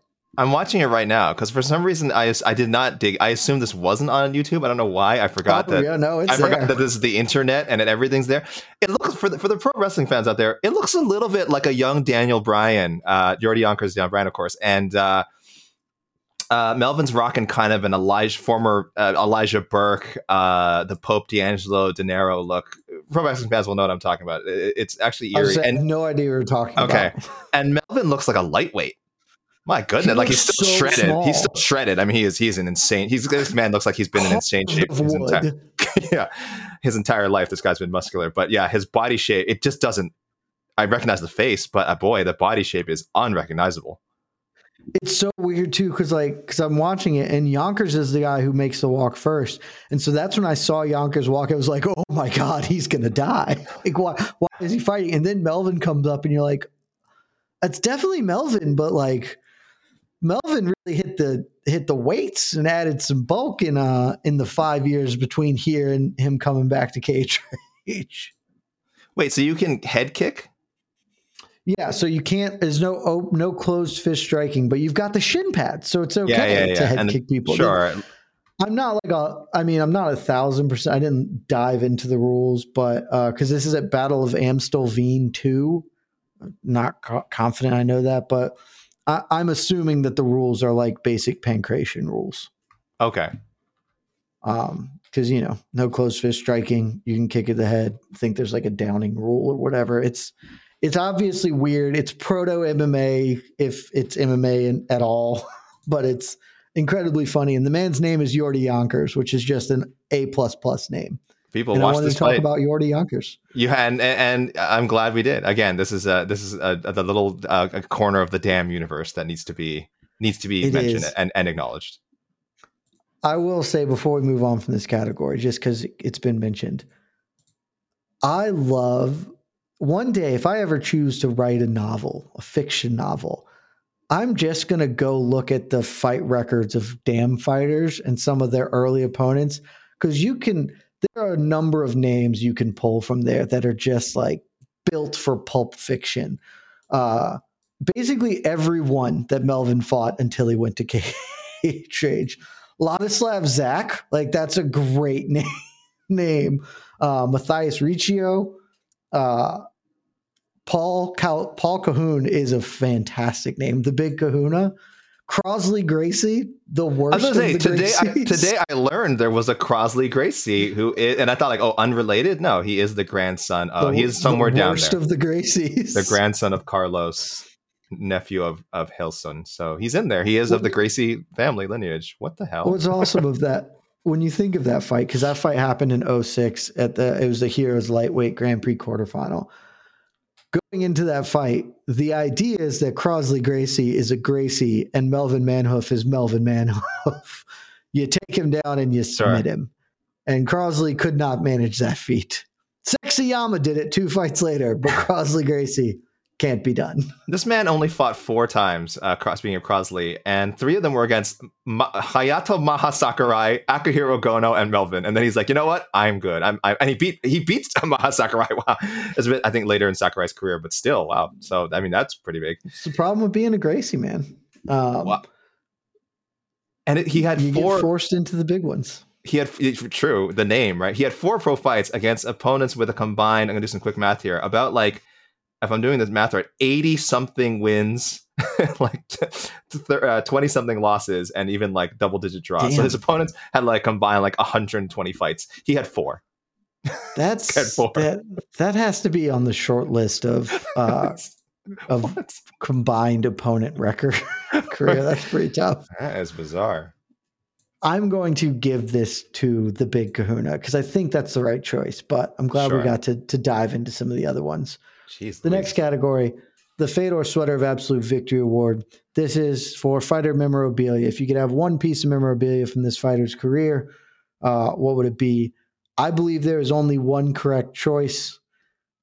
I feel like you will have gotten this one, even though I know this is a category where sometimes you branch out a little bit.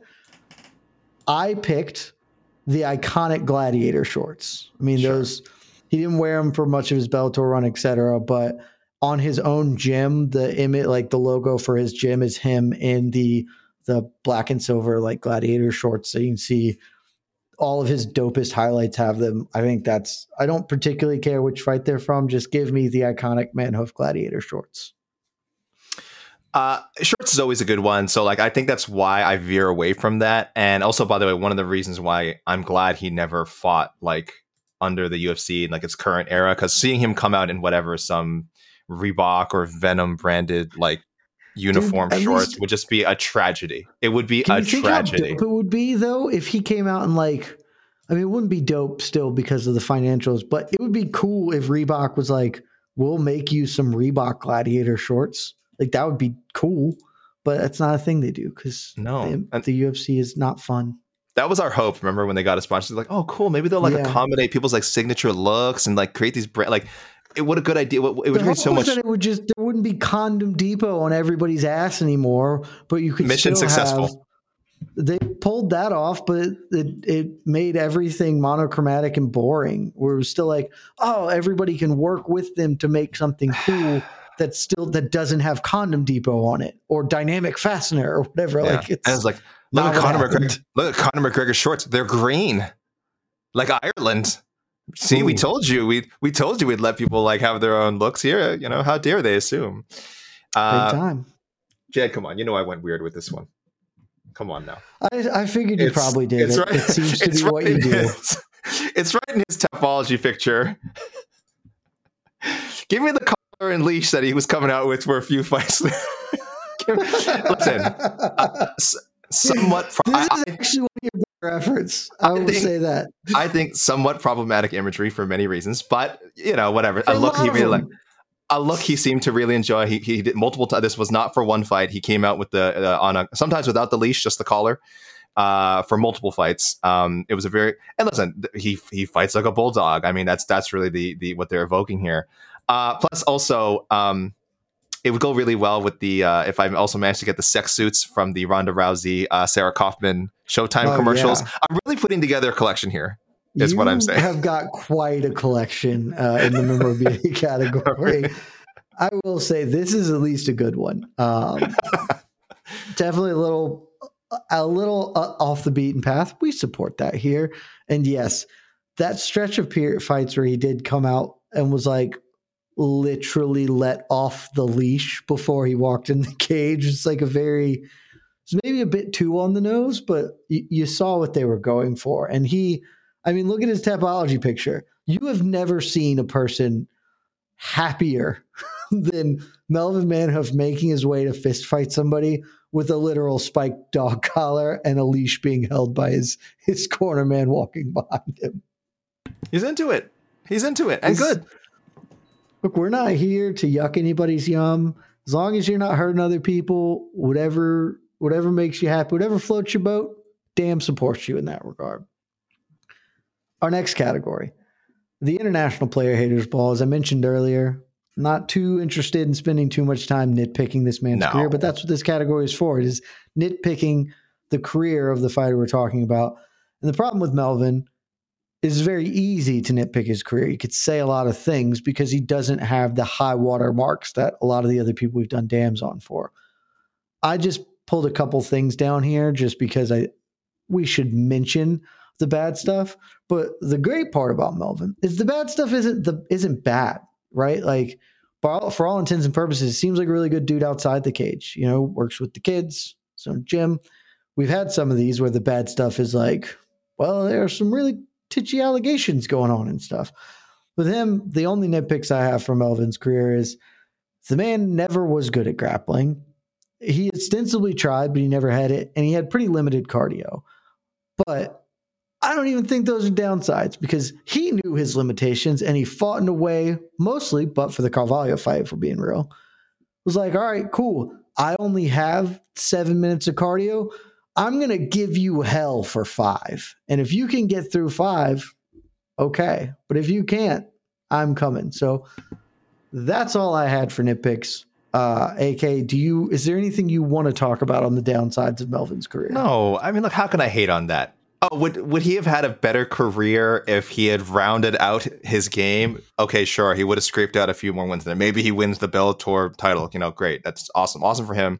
Makes some more money, but something would have been lost, Jed. Something would have been lost if we got more well-rounded. I wouldn't have a damn on him. You you are not a fan of uh, the kinder, gentler uh, Demolidor, Michel Pereira. You're not a fan, God no. right? And imagine. He's on a win streak. And imagine if if Melvin Manhoef had gone down that path, it would have been super sad. Like him, like winning decisions and going like, "Yeah, I'm on a four fight win streak now. I really, I'm, I'm coming for that Bellator title." That version of Melvin Manhoef does not interest me at all. You know, Dude, I'd be happy to see him win. I'd be happy to see him win. I just would not be enjoying his fights and looking forward to them as much. So I can't hate on him having no ground game. Come on. So you hit the nail on the head, though. That's the thing. Because when I thought he beat Carvalho, I was really happy. I was like, this is great. I don't care that this is a fight that I don't want to talk about or whatever. The moment exceeded the fight. So it's like, this is an uplifting thing. I don't want to see him defend the belt five times. Doing it, picking your spots, one or two kind of dud performances to ha- to get by and accomplish the big goal is okay. Don't but be who you are, you know, and that's who Melvin is. I wouldn't love Melvin. You wouldn't love Melvin. People who are just coming to know Melvin, they wouldn't, they would go back and watch some fights and be like, the hell? Why do I care about this guy? Why are we talking about this guy? Because it's, that's the gamble. If you're to be boring, you better be great. And if you're not going to be great, it's hard to be great. It's pretty, it's, it's different, but it's doable to be exciting. Melvin managed to be very good and exciting, and that's that's what I'm here to to celebrate. Like I'm not here to celebrate. Ah, Melvin worked with uh, you know the ATT guys, and he got really lock solid uh, takedown defense, and now it's now he he doesn't throw as much because if he does, it opens him up to to get wrestled to the ground. It's like no, go out there, chuck him, see what happens, buddy more times than not, Melvin knocked him out. Over half of his fist fights he got in, his plan worked. So Another day is here, and you're ready for it. What to wear? Check. Breakfast, lunch, and dinner? Check. Planning for what's next and how to save for it? That's where Bank of America can help. For your financial to dos, Bank of America has experts ready to help get you closer to your goals. Get started at one of our local financial centers or 24-7 in our mobile banking app. Find a location near you at bankofamerica.com slash talk to us. What would you like the power to do? Mobile banking requires downloading the app and is only available for select devices. Message and data rates may apply. Bank of America and a member FDIC. I'm going with it. We're not, we're done here. I'm not going to be talking about the downsides of his career when instead we can get to the the hypotheticals of his career, the best what could have been for his career. Yes. I have two for the next category, which is the alternate universe award. It is for the biggest what ifs of his career. I only have two. They're pretty, pretty basic, pretty simple. Let me lead with one. Come to you, see how you feel. The first one I have. What if he had signed with the UFC? We talked about it a little bit. Never fought in the promotion. He it was rumored to have happened at one point. There were reports in 2012ish, 2013 that Melvin had signed with the UFC. It turns out those reports were, and we'll, this sort of touches into my second one. Those were a little overblown, a misconstruement. Uh, that's definitely not a word. I'm going to pretend it is. Uh, of of Melvin's signing uh, signing with Blackhouse, working with Lyoto Machida, and saying uh, his manager at the time saying he'd love to see Melvin in the UFC. Got carried away, but for me, if he had signed the UFC in 2013, and I guess I just have to tie both of mine in because at the time, the talk was that he signed to compete as a welterweight. And so those are my questions there because one, what if he just signs in the UFC? Two, Melvin wasn't he he was certainly not truly light heavyweight. I think middleweight was much closer, but Melvin was 5'8. He still wasn't even a big middleweight. Um, his manager at the time seemed to think he could have made welterweight. I have real doubts that that is true, but if he hadn't put on as much mass to compete in the at the top range of kickboxing, certainly you go back and watch that Yorty Yonkers fight. Melvin could have been a welterweight at some point in his career. What would have happened in those? I, had he signed with the UFC in 2013 to compete as a welterweight, I think it would have gone horribly for him. That division was dominated by kickbox or by wrestlers. Would have been really, really bad for Melvin. Middleweight could have fared a little bit better. Uh, probably still wouldn't have been great, but there could have been some fun matchups. And I mostly just like to think what his career could have looked like because the UFC is bad at promoting. We talk about it all the time. It feels like they wouldn't have screwed Melvin up right? Like it feels like they would have at least known, okay, we just got to put this guy in fun fights. We don't have to build him for a title. Put him with dudes who are going to scrap and let's just watch the fireworks go. So those are my two what ifs. What do you got for me, AK? Sorry, what what year did you say that this was going to happen? Could have happened. 2013 was uh, 2013. when the rumors were that he was oh, signing, and I, I believe that they were the rumors happened just before Anderson ended up losing his title to Weidman. Okay, but you said and that you said uh, the, the welterweight was a consideration.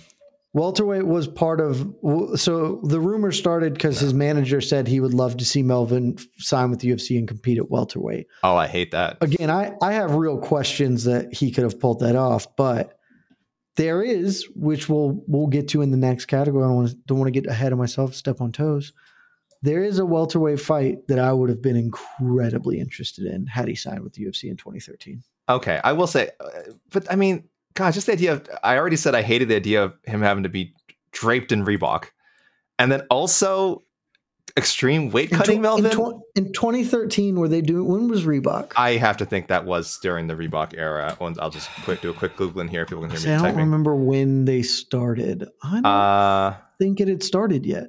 It was that. It was that much later. No, it had to. Have I been. It was, was it 15? Oh, 2015. I was saying, I okay, 2015. Okay, either way, I feel like it would have seeped into that at, at some point. I don't I mean, need to. If he signs with the UFC, he's, he's, hanging around for a long time, and at sure. some point, he's he's Melvin and Reebok. And I don't want the weight cutting. Who knows? You know what? Maybe maybe we're wrong. Maybe yeah, his manager's like, hey, he could have made 170 all along.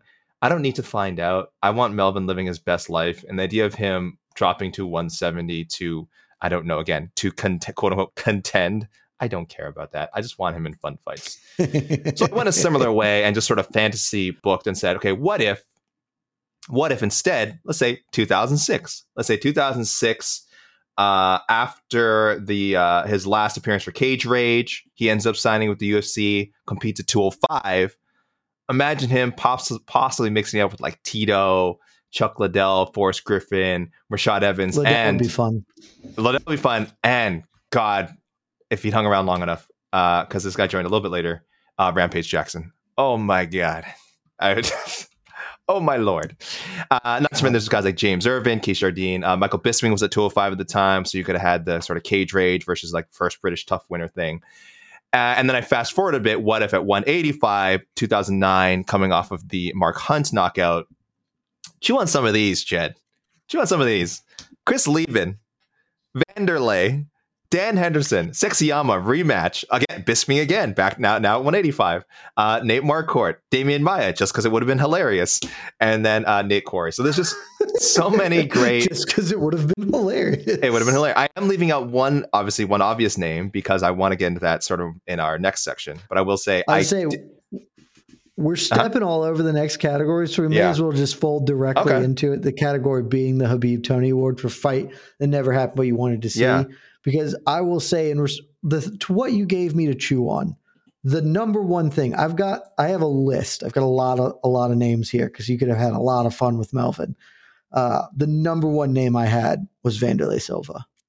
That is, that fight was never like they were a bit of two ships passing in the night. You know, they were never booked to fight each other, but they were hanging around similar orgs for very. Well, they it could have happened, and it it never did. It never got talked about. But man, give me that fight. Every that that is that's I didn't realize it until I was doing this that that is immediately in my top five fights of all time that oh. I wish I could have seen. Like that could have happened. Because we were talking about the the Silva fight earlier. Fabio, did, did, Fabio not, did, did that not scratch the itch for you? Did it, no, no, that just got the juices flowing. I don't want to watch him fight bootleg Wandy. I want to watch him fight the real Wandy. I want the the full pride, you know, sandstorm intro, the wrist roll, the axe murderer stare down, Melvin just chucking so many hooks. The greatest fight of hooks in the history of MMA. It's immediately. I hadn't ever thought about that fight until doing this, and now it is instantly in my top five fights of all time. I wish I got to see. And it's like I said, they were both fighting overseas. Then if he had come to the UFC anytime from like 06 to like 2010, it could have been at light heavyweight, it could have been a middleweight. Like it really feels like it and, could it could have happened. And it could have happened in Bellator when, when yes. goes into Bellator. Like there was a lot time. of times it could have happened. And I don't support this. I don't want this to happen. But I if you told me tomorrow that Melvin said, F it, I'm coming out for one last go around, I Wanderlei just failed in his gubernatorial or whatever political position he was running for in Brazil. And Vandy said, I want to fight Melvin. We're gonna do it for uh, um, Golden Boy MMA 2. yeah. Wanderlei Silva versus Melvin Manhoef. I will hate myself but boy, am I buying that pay per view. There's no, I know me. I know my limitations as a man, and my limitations as a man dictate that I will be buying that pay per view and watching it. Listen, uh, Melvin told me uh, that he is will he is accepting offers for the next if if some great offer for the right money came along over the next six months. So we're we're we're about only a few weeks removed from his retirement fight. We got a long window here, people throw a throw him a seven figure offer to fight Wanderlei for Golden Boy. Scott Coker. Scott Coker. Do the right thing. Do the right, Do thing. the right thing, Scott. I am speaking directly to you because I I mean this wholeheartedly and with every piece of it. I'm gonna get this. I'm gonna get this portion of the show clipped out so we can pump it on social. Scott, I give your pro. I, I give your promotion a lot of shit. Frankly, I think a lot of the shit I give you is deserved. Maybe not all of it. And I know that this is the exact fight you have been systematically trying to move away from in your booking strategy. I don't care about that. I need this to happen. Make it happen. Offer Wanderlei a two fight deal because I'd also like to see him. The correct retirement fight for Fedor is Wanderlei in Russia, obviously, but that's a whole different thing. We'll talk about it. Two fights for Wanderlei, one more fight for Melvin. You do it, put it wherever it is I'll go to it. I will fly to scenic Uncasville or Thackerville or any of the other ugly ass vills that you put your show on in, and I will go and give you every bit of live coverage I possibly can. Scott, make this happen. I'm into it. I'm into it. I will say, I will say, uh, the other thing that Melvin mentioned to me is he did have a he does have his own dream fight in mind, his own sort of Khabib Tony. Melvin that, that he's just doing our work for I us. I know, and I'm so I jo- I joked you like uh, you know normally we have a more uh, at least three person panel for these things, and I'm like, oh, could we have gotten Melvin? Should we have tried to gotten Melvin himself? Uh, so I didn't even he, think about it. Maybe we should have. He is he is pals with the Anderson Silva now. They've trained together a lot, but there was a time when they were both in cage rage both champions. Mm-hmm. Uh, Anderson was a champion at 185. Melvin was a champion at 205. And Melvin says it was never in the works or anything, but he did think uh, that they were go- they were going to fight. Uh, Melvin was there from 05 to 06, Silva from uh, 04 to 06. So he really wanted that one. He really That's before yeah before he met Anderson Silva, before they became friends, before they trained together. Um, he and especially especially seeing what how, you know what Anderson Silva became. I mean, he was already like a popular fighter overseas, and then what he became, you know, became one of the five greatest fighters of all time. Now Melvin, I think, really looks back on it like, man, what if I, what if I had gotten to him before the UFC? You know, before he became what he was, and like that still that would have been a huge fight for Cage Rage. It would have been a big deal for the hardcores, and again, just another cool name from Melvin Dad to his list, which is so many people who became champions also back became you know, then, back in whatever 03, 04, that's a more winnable fight for him because sure. uh, at, when I was looking into this, you know, that's a name that comes up. You're talking about pro- preeminent middleweights in the world. Him, Melvin, may be signing with the UFC. That fight didn't interest me a lot. I was like, yeah, Anderson will win. I would watched it, but doing it in cage rage, which I didn't even think of honestly, that's that is a a very interesting one. That's not a bad trip. Melvin's doing great uh, as as the honorary third panelist on this show. Thank you, Melvin. Uh, thanks, buddy. I have a few more. I'm just going to run down a list. If any, uh, if you want to say anything about it, cool. If you have any that I miss out, jump in. Uh, my other list of people, uh, Carlos Condit, which is a name I just threw in when I realized the welterweight talks. It was like, I don't want to see him fight, you know, Johny Hendricks or whatever, but fighting Carlos Condit would be pretty sick. I would watch of that fight. Uh, Nick Diaz similarly would have been pretty cool. The big one for me, and the number two behind Wanderlei Silva, a more off beaten path, I think. Scott Smith. Uh, Scott Smith, who a lot of great performances in Strikeforce. The reason I want this fight is because Scott Smith somehow created this like little niche in his career where he was the king of comebacks, where he would just get hurt really badly and pull a Hail Mary out of his ass. And we've seen Melvin both do that himself, and we saw Robbie do that to him. And so I just want to see like that feels like a chaos fight of the highest order because either man could be ahead and pull it out coming back or the inverse uh, either way. So that was my number two behind Wanderlei. I would have really loved it if that had happened in Strikeforce during that period where it could have. And then I'll just throw two others out uh, because these were fights that he was booked for that feel a little bit weird in retrospect that he never fought these guys given how his career flew. Uh, one was Peter Aerts. He was scheduled to fight him twice in kickboxing in 08 and 11. Both times fell through. When you look at kind of the list of names uh, that he did fight in kickboxing and sort of their parallel paths, uh, it it is a bit surprising uh, that Melvin never got in there uh, with Aerts. And then Alistair Overeem, they were set to fight in 06. Again, two dudes who did kickboxing, did MMA, uh, parallel paths, but never quite crossed. Both of those fights, uh, I would have been interested in watching, but they're not high on my list of if I had a time machine and could make something happen. It's Wanderlei Silva, it's Scott Smith. Those are the two. Scott Smith, there is a man who deserves.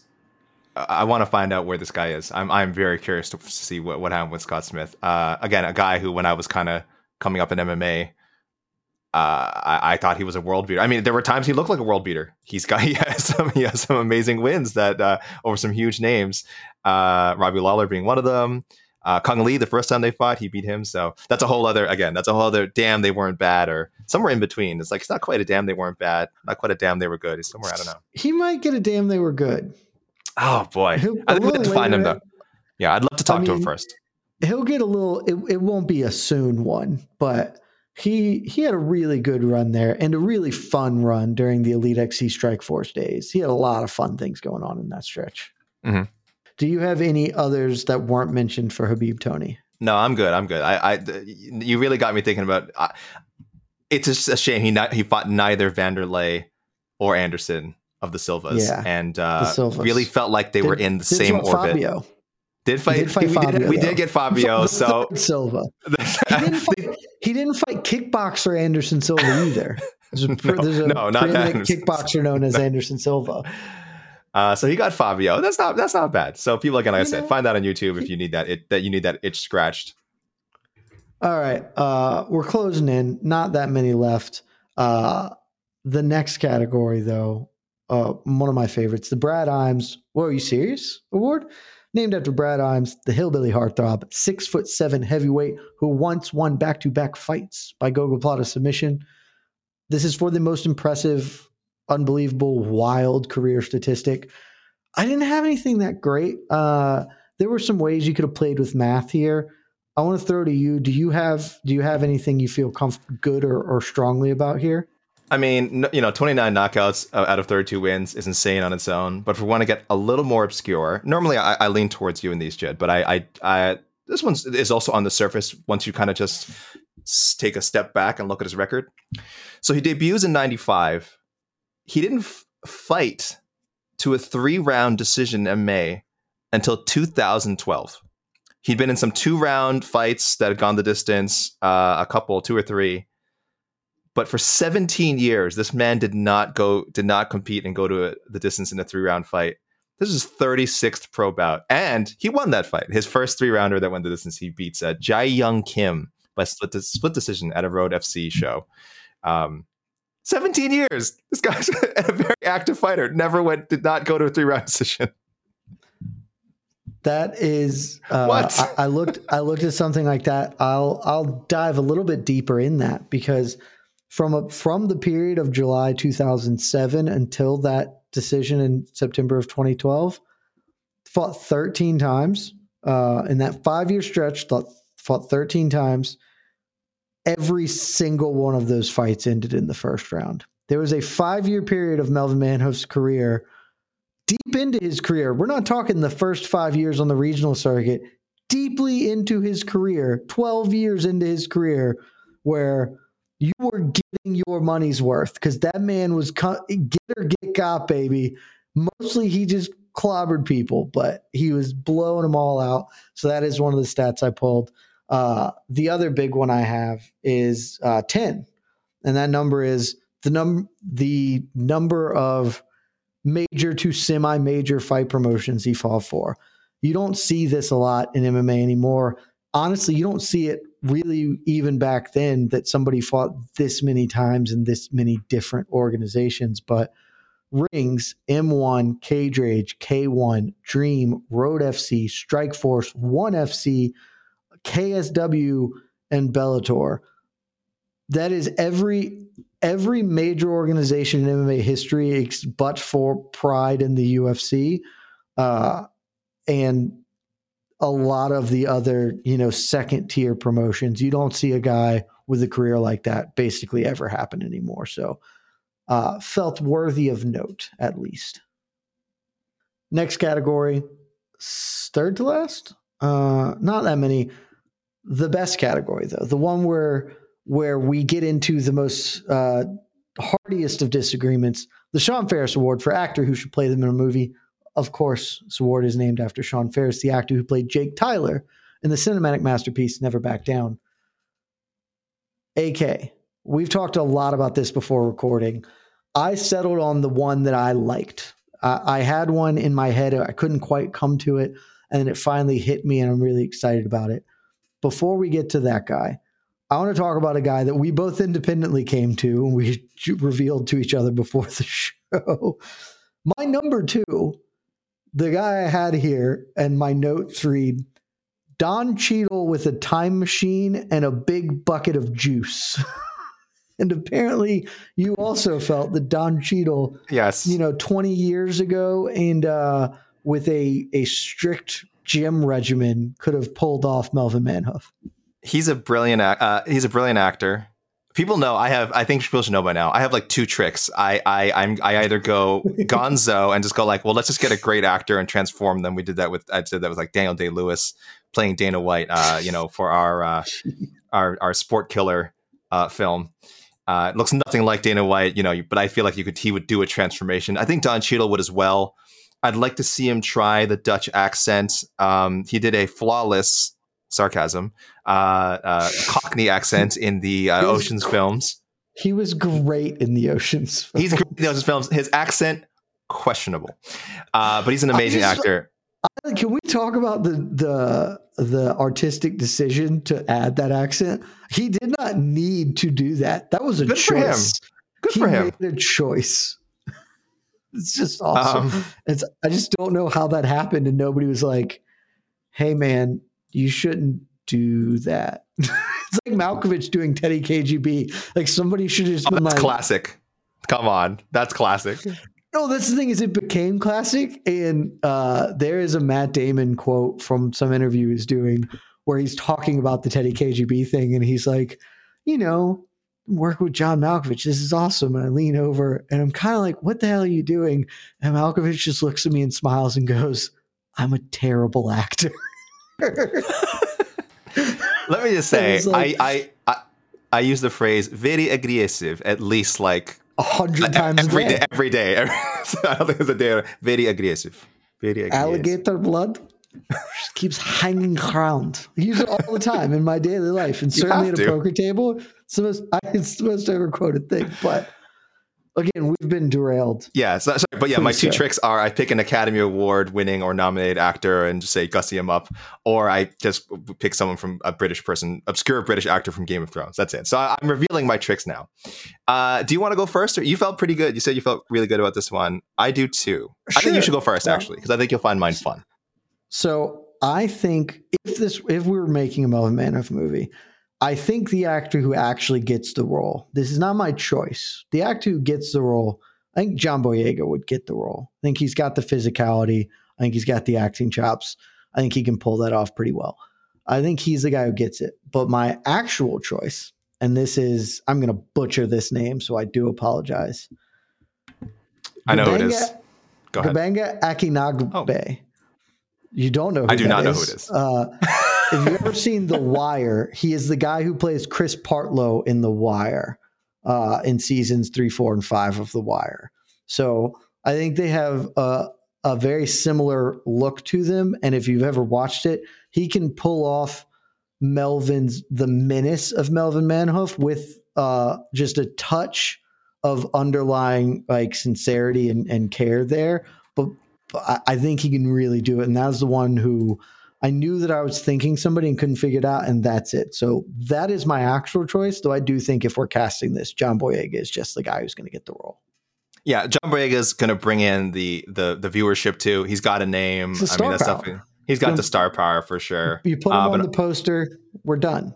I'm looking at Mr. Uh, Benga now, and uh, he's got the physique for it, though. I mean, he looks. He, he does. yeah, that's so it, man. good. He's he's got the body. I think there's enough of the facial features there to make it work. I went with. Uh, I, normally, I don't like to pick an older actor because I do feel like it limits it. Then you kind of have to cast two people. You're going to have to cast someone to play the younger Melvin, the, the like the lightweight Melvin that we saw, and then you know, hopefully. Mm-hmm. But this guy has he's been a model and actor his whole life. He's pretty much looked the same for the last like 15 years, so I don't think it really matters. I went with uh, uh, Djimon Hounsou. Djimon oh, Hounsou. it's a great choice. and you might like this because uh, he he knows Mr. Sean Faris. He was was in to say, he was Never Back Down. So you know what? Djimon Hounsou. He's, he's He was- also part of the cinematic masterpiece. was- Never back down. He was in Never Back Down. He's familiar with the combat sports MMA MMA ness uh, of, uh, of this movie that we will be making for Melvin Manhoef. So uh, yeah, uh, it doesn't really look like Melvin, but I do like he certainly has the body for it and uh, the acting chops. So I'm, I'm gonna give John. I'm gonna throw My John primary issue is just that he's like almost sixty. He's almost 60, But but, he look again, he I hasn't aged it. in like 15 years. He A looks the same Yeah. as he did 15 years ago. So It's true. Incredibly handsome man. I don't. Ha- I don't hate that choice at all. I think that choice is pretty good. So look but at full go. never back down, full circle. uh, it that does make my heart sing to have it there. We've got three things left, and we are. This pod is honestly way longer than I thought we'd end up. I but can't Melvin believe it. Manhoef, Rich, rich land to till here. Next category. This was the one I had by far the hardest time with. It's the Cole Conrad Career Change Award. Cole Conrad. If you haven't checked it out, go to MMAfighting.com. Our boy Shaheen Al Shatti did a phenomenal follow up piece on Cole Conrad, former Bellator heavyweight champion, wrestling standout, who abandoned the MMA game to go sell milk. Literally just decided, I'm done being a fighter. Uh, undefeated, great career at the top of his game. It's like, nah, I'm good. I'm going to go on, do other things. What would Melvin Manhoef do if he were not a fighter? I think he'd have to be in some sort of law enforcement or vigilante. I know this is kind of a boring answer for any martial artist, but we did have the incident. Uh, was this la- March of March of this year? I forgot this was this year. I was gonna say last year, where uh, Melvin chased down criminals, three burglars uh, who attempted to rob his house, and and uh, he was not happy about it. So he did chase them down, ran them off the road, I believe, uh, punched through a window. Uh, and again, uh, fortunately, Melvin told me the the authorities in uh, in Amsterdam were understanding of the situation, and I guess they considered it a, a, shut case. He's not he did not face any sort of repercussions for his vigilante justice. Uh, whether that's okay or not, I leave it to the listener to decide, Jed. But um, certainly, he seems to have the uh, the willingness to uh, confront crime on his terms. So I don't know if vigilante is technically a job. Maybe, maybe some sort of official law enforcement would be would be better. He was just trying to knock out the car, make Jordan Breen's dreams. It's what he does. You know? He it's what he does. He knocks things out. I went uh, similar though slightly different. Uh, this, like I said, is really hard for me, but I he just gives off such like guidance counselor to at youth risk vibes to me. Like a guy who you you don't f around with him. Like you're not fucking around with Melvin, but he he has a, a bit of an underlying tenderness there outside of the cage. But if you're if you're coming with the nonsense, he's gonna catch you correct real quick. But in his personal life, he has spoken about like wanting to help help the youth and whatever that it, it felt there. That's that's just kind of where I settled. I, for a moment, I thought similarly like law enforcement, and I was like, eh, well, let's do it with the children. You know, it's all it's all about the kids. Wu Tang is for the children, and so is Melvin Manhoef. I will have some words from Melvin to just to, to close out the show. If that's, I will have perfect, some words from Melvin. Yeah, too. we have we have two categories left. One of them, uh, also really difficult category when you look at his career. It's the Phil Baroni "I'm the Best Ever" award for the fighter's peak. What is the peak of Melvin Manhoef's career? I I really struggled here. Okay, how about you? Really? I mean, I it's got to be. It's, it's, it's it's it's Mark Hunto that's the thing is Hunt felt like the low hanging fruit. Sure. But it was also just a little bit it just felt a little weird to pick Hunt just because it was sandwiched by the the moose and the Filho uh, insta sure. taps. So it was like uh, I ultimately chose not to, just because even though that is certainly the the P, probably the correct answer. It's certainly the thing I remember a number one with the bullet about him.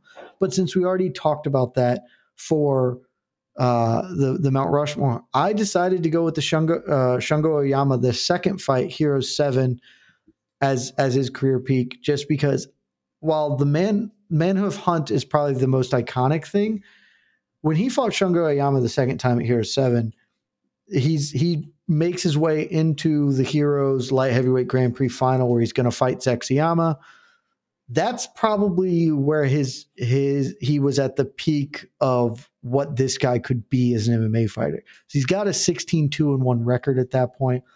All of his losses are back in the day like this. So we're you know, if, if the UFC signs him at 16-2 and 1 right at that moment with the highlight reel of knockouts cuz oh, let me also clarify he had won 10 fights in a row, 9 by knockout, 8 in the first round. Like in today's day and age, that happens. He is getting signed to the contender series immediately so he can fight for a 10 and 10 contract. And they're going to big up him as big as they possibly can. This guy's a destroyer of worlds. So I picked that just because I think that's probably when he had the most the natural hype. But uh, Hunt is probably the correct answer because that's yeah. certainly when the most people cared the most about him. I, I like the thinking though there because uh, Sexyama, I didn't realize this was his first submission loss. So you're right. We did not. We did not. I'm sure people thought yeah, like, oh, this is. No. Yeah, we probably thought, okay, this guy's ground game probably isn't the strongest, but who knows? Uh, and Sexyama again, a good fighter, that's fine. But then yes, and that's that's sort of where the run of people realizing, okay, he he can't fight in the ground at all. He's yep. his next four his next four losses all by submission. Um, so and again, all in the first. Uh, I'm sorry, one of them was in the second round, but other than that, most of them were pretty quickly in the first round. So yeah, I see what you mean. So from that perspective, it's like yes, the, the the sky was the limit. But I think even after he knocked out like a Mark Hunt, yeah, huge moment. But also people are like, okay, but if he faces a grappler, we know what's going to yeah, happen. Yeah, exactly. It was more of a it was more of a this is insane and dope, but less like, ooh, can he make a run? It's just like, sure. all right, that was a really cool thing that happened. Whereas at that point in time in 06, you know, it you could have if if we had a rankings panel at that time, I'm going to just be real with you. It wouldn't have been right. Almost certainly would have been wrong. I would have for sure had that had him ranked in 06. He would have been in my like bottom 10 of, of the light heavyweight middleweight. But like this guy just knocks everybody out. Like I don't know what what do you guys want? What more do you want? He's killing everybody in three minutes. This is the best. But you know. Oh, I just thought of another light heavyweight. Houston Alexander would have been a hell of a fight. Oh, there was a lot of good weirdo guys he could have fought. You could have just um, picked pick a name. He would have fought a bunch of dudes. It would have been awesome. Um, all right, we're gonna move on just because this is gonna be a two hour episode, which I did not see coming, frankly, about Melvin. But I've had a great time, and now we're we're closing it down. We're at the final moment, the end of it all. It is the Legacy Award, uh, which I'm probably retitling to the "What Did Melvin Mean to Me" award because that's really what this is about. It's it's putting a bow on all this, wrapping it up with what this fighter meant to you, what he meant to the sport, why fans should care, uh, everything else that you have to say that we haven't already said, and how will you remember them the most, basically, where they fit in the great tapestry of MMA. So, AK, I'll lead with you, and then I'll close the show out. The quintessential glass cannon. I mean, there's many in MMA, but the, he's right up there. If you're talking about w- what is a glass cannon, what does that mean? I would say watch a few Melvin Manhoef fights, watch three, watch these three wins, watch these three losses. He just goes out there to do damage, and if he gets shattered in the process, it doesn't matter. He's bouncing right back and coming back and fighting again. Um, and just an original, you know, just an original as far as personality, his look. We talked about the shorts, just his his. We just see that less and less these days, and that's fine. Uh, you know will always say the sport from a technical standpoint, from sort of the level of competition, is higher than it's ever been. But it's also more uniform. You know, again, we have so many UFC fights, so many Bellator fights. Even even if you want to go with um, promotions that are a little more uh, out there, like um, uh, uh, whatever one championship Rizin, there's still often a sameness to fighters, and you know, a guy like Melvin just really stand. You just go back and watch his career, and it's like, wow, this is he really stands out. He's one of those guys. If you see the silhouette, you know who it is, um, and that's not true for the majority of fighters these days. So he's up there, and um, it's it's it was. It, I'm glad he got to retire. I hope he sticks to it. Um, he got to retire with a big back to back big fights. Yoel Romero and before that Corey Anderson, who might be the best light heavyweight in the world. Again, we don't know. That's another. That's a conversation for the, our, our ranking show in the future. Um, so he went out with he went out with big fights. He still had a name. He still had a lot of people who cared about his fights. And for a lot of people, uh, you know, when they reach their fiftieth, fiftieth, fifty first fights, he's forty six years young. Um, that's not the case, but that's how he went out. So uh, he always did it his way, for better for worse, and uh, God bless him for it. And I'll say, do you want the quote now, or do you want me to save it for oh, after? Yeah, fire it, fire it. Because I also quote. have a quote, so All you right. can close with yours. So here's what I here's what quote. here's what Melvin said uh, when I asked him, are, are, there any mistakes you know that you kind of warn other up and coming fighters to avoid?" And he said, sometimes you fight and you didn't think about health. He's talking about himself. I had a fight against Remy Bonjasky, didn't specify which one. Uh, and then on five days' notice, I had two liters of blood in my lungs. And after that, I still got on the plane to Japan and I still fought another fight. This kind of thing is dangerous. But on the other side, if you're a fighter, you have to do this kind of thing. So it's advice that I can give because I'm getting a little bit older. When I was younger, I was like, yeah, this is part of the deal. This is part of the life. So God, Again, badass. just a walking contradiction, you know. that is that is Melvin. I love that quote because uh, I, I think it does speak a lot to Melvin. And I have a quote from him as well. Before his retirement fight, he spoke to CBS. Um, and when I was doing the research, this just kind of stuck out with me because let's be real, Melvin has done his own share of heavy lifting on this pod, the unseen third third member of the panel. And I'm going to let him close it down. Uh, because how I can't sum him up better than himself, which is for my size and what I could deliver, I got the most out of the fight game. I'd say people have to remember me like that. A guy who was knocking everybody out, wasn't scared of anybody, gives it his all. That's how I think you describe me, and I think that's very special.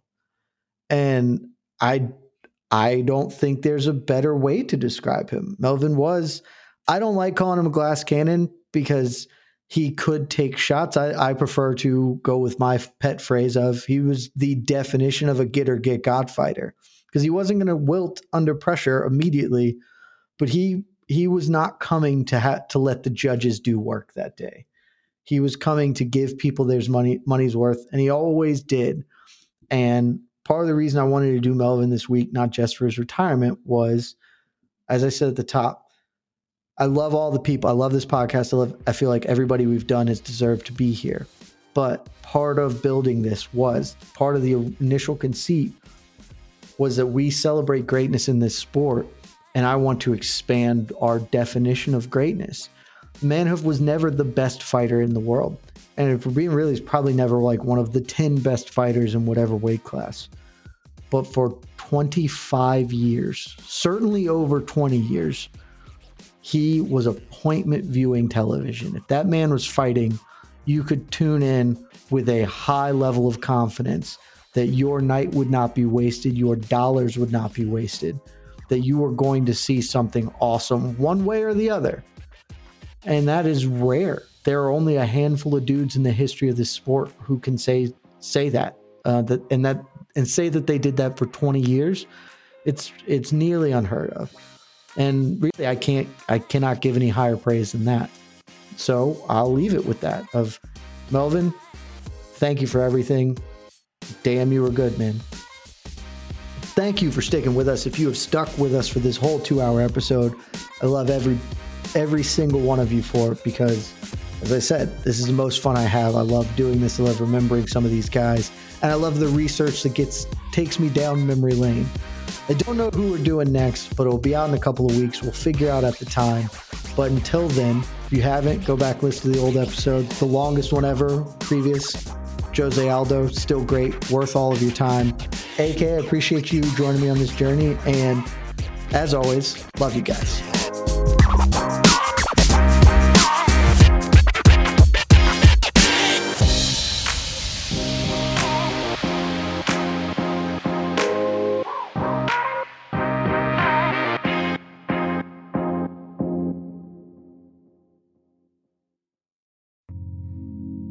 Listening to the Vox Media Podcast Network. The NBA playoffs are heating up, and so is the action at DraftKings Sportsbook, an official sports betting partner of the NBA. DraftKings brings you same game parlays, live betting, odds boosts, and so much more. You can download the DraftKings Sportsbook app now and use code VOXMMA. That's code VOXMMA for new customers to get 150 in bonus bets when you bet just 5 bucks. Only on DraftKings. The crown is yours. Gambling problem? Call 1 800 Gambler. Or in West Virginia, visit 1 800 Gambler.net. In New York, call 877 8 HOPE NY or text HOPE NY 467 369. In Connecticut, help is available for problem gambling. Call 888 789 7777 or visit ccpg.org. Please play responsibly. On behalf of Boot Hill Casino and Resort in Kansas, 21 and over. Age varies by jurisdiction. Void in Ontario. Bonus bets expire 168 hours after issuance. See dkng.co slash bball for eligibility and deposit restrictions, terms, and responsible gaming resources. More to dos, less time, and an infinite number of tools to keep track of. Sometimes doing business has never felt harder, but you don't need a miracle to hit your goals. You can just use HubSpot because their all in one customer platform can make growing your business infinitely easier. Imagine this high quality leads, fast closing deals, wildly happy customers, and more benchmark breaking quarters. It's not a miracle, it's HubSpot. Visit HubSpot.com to get started today.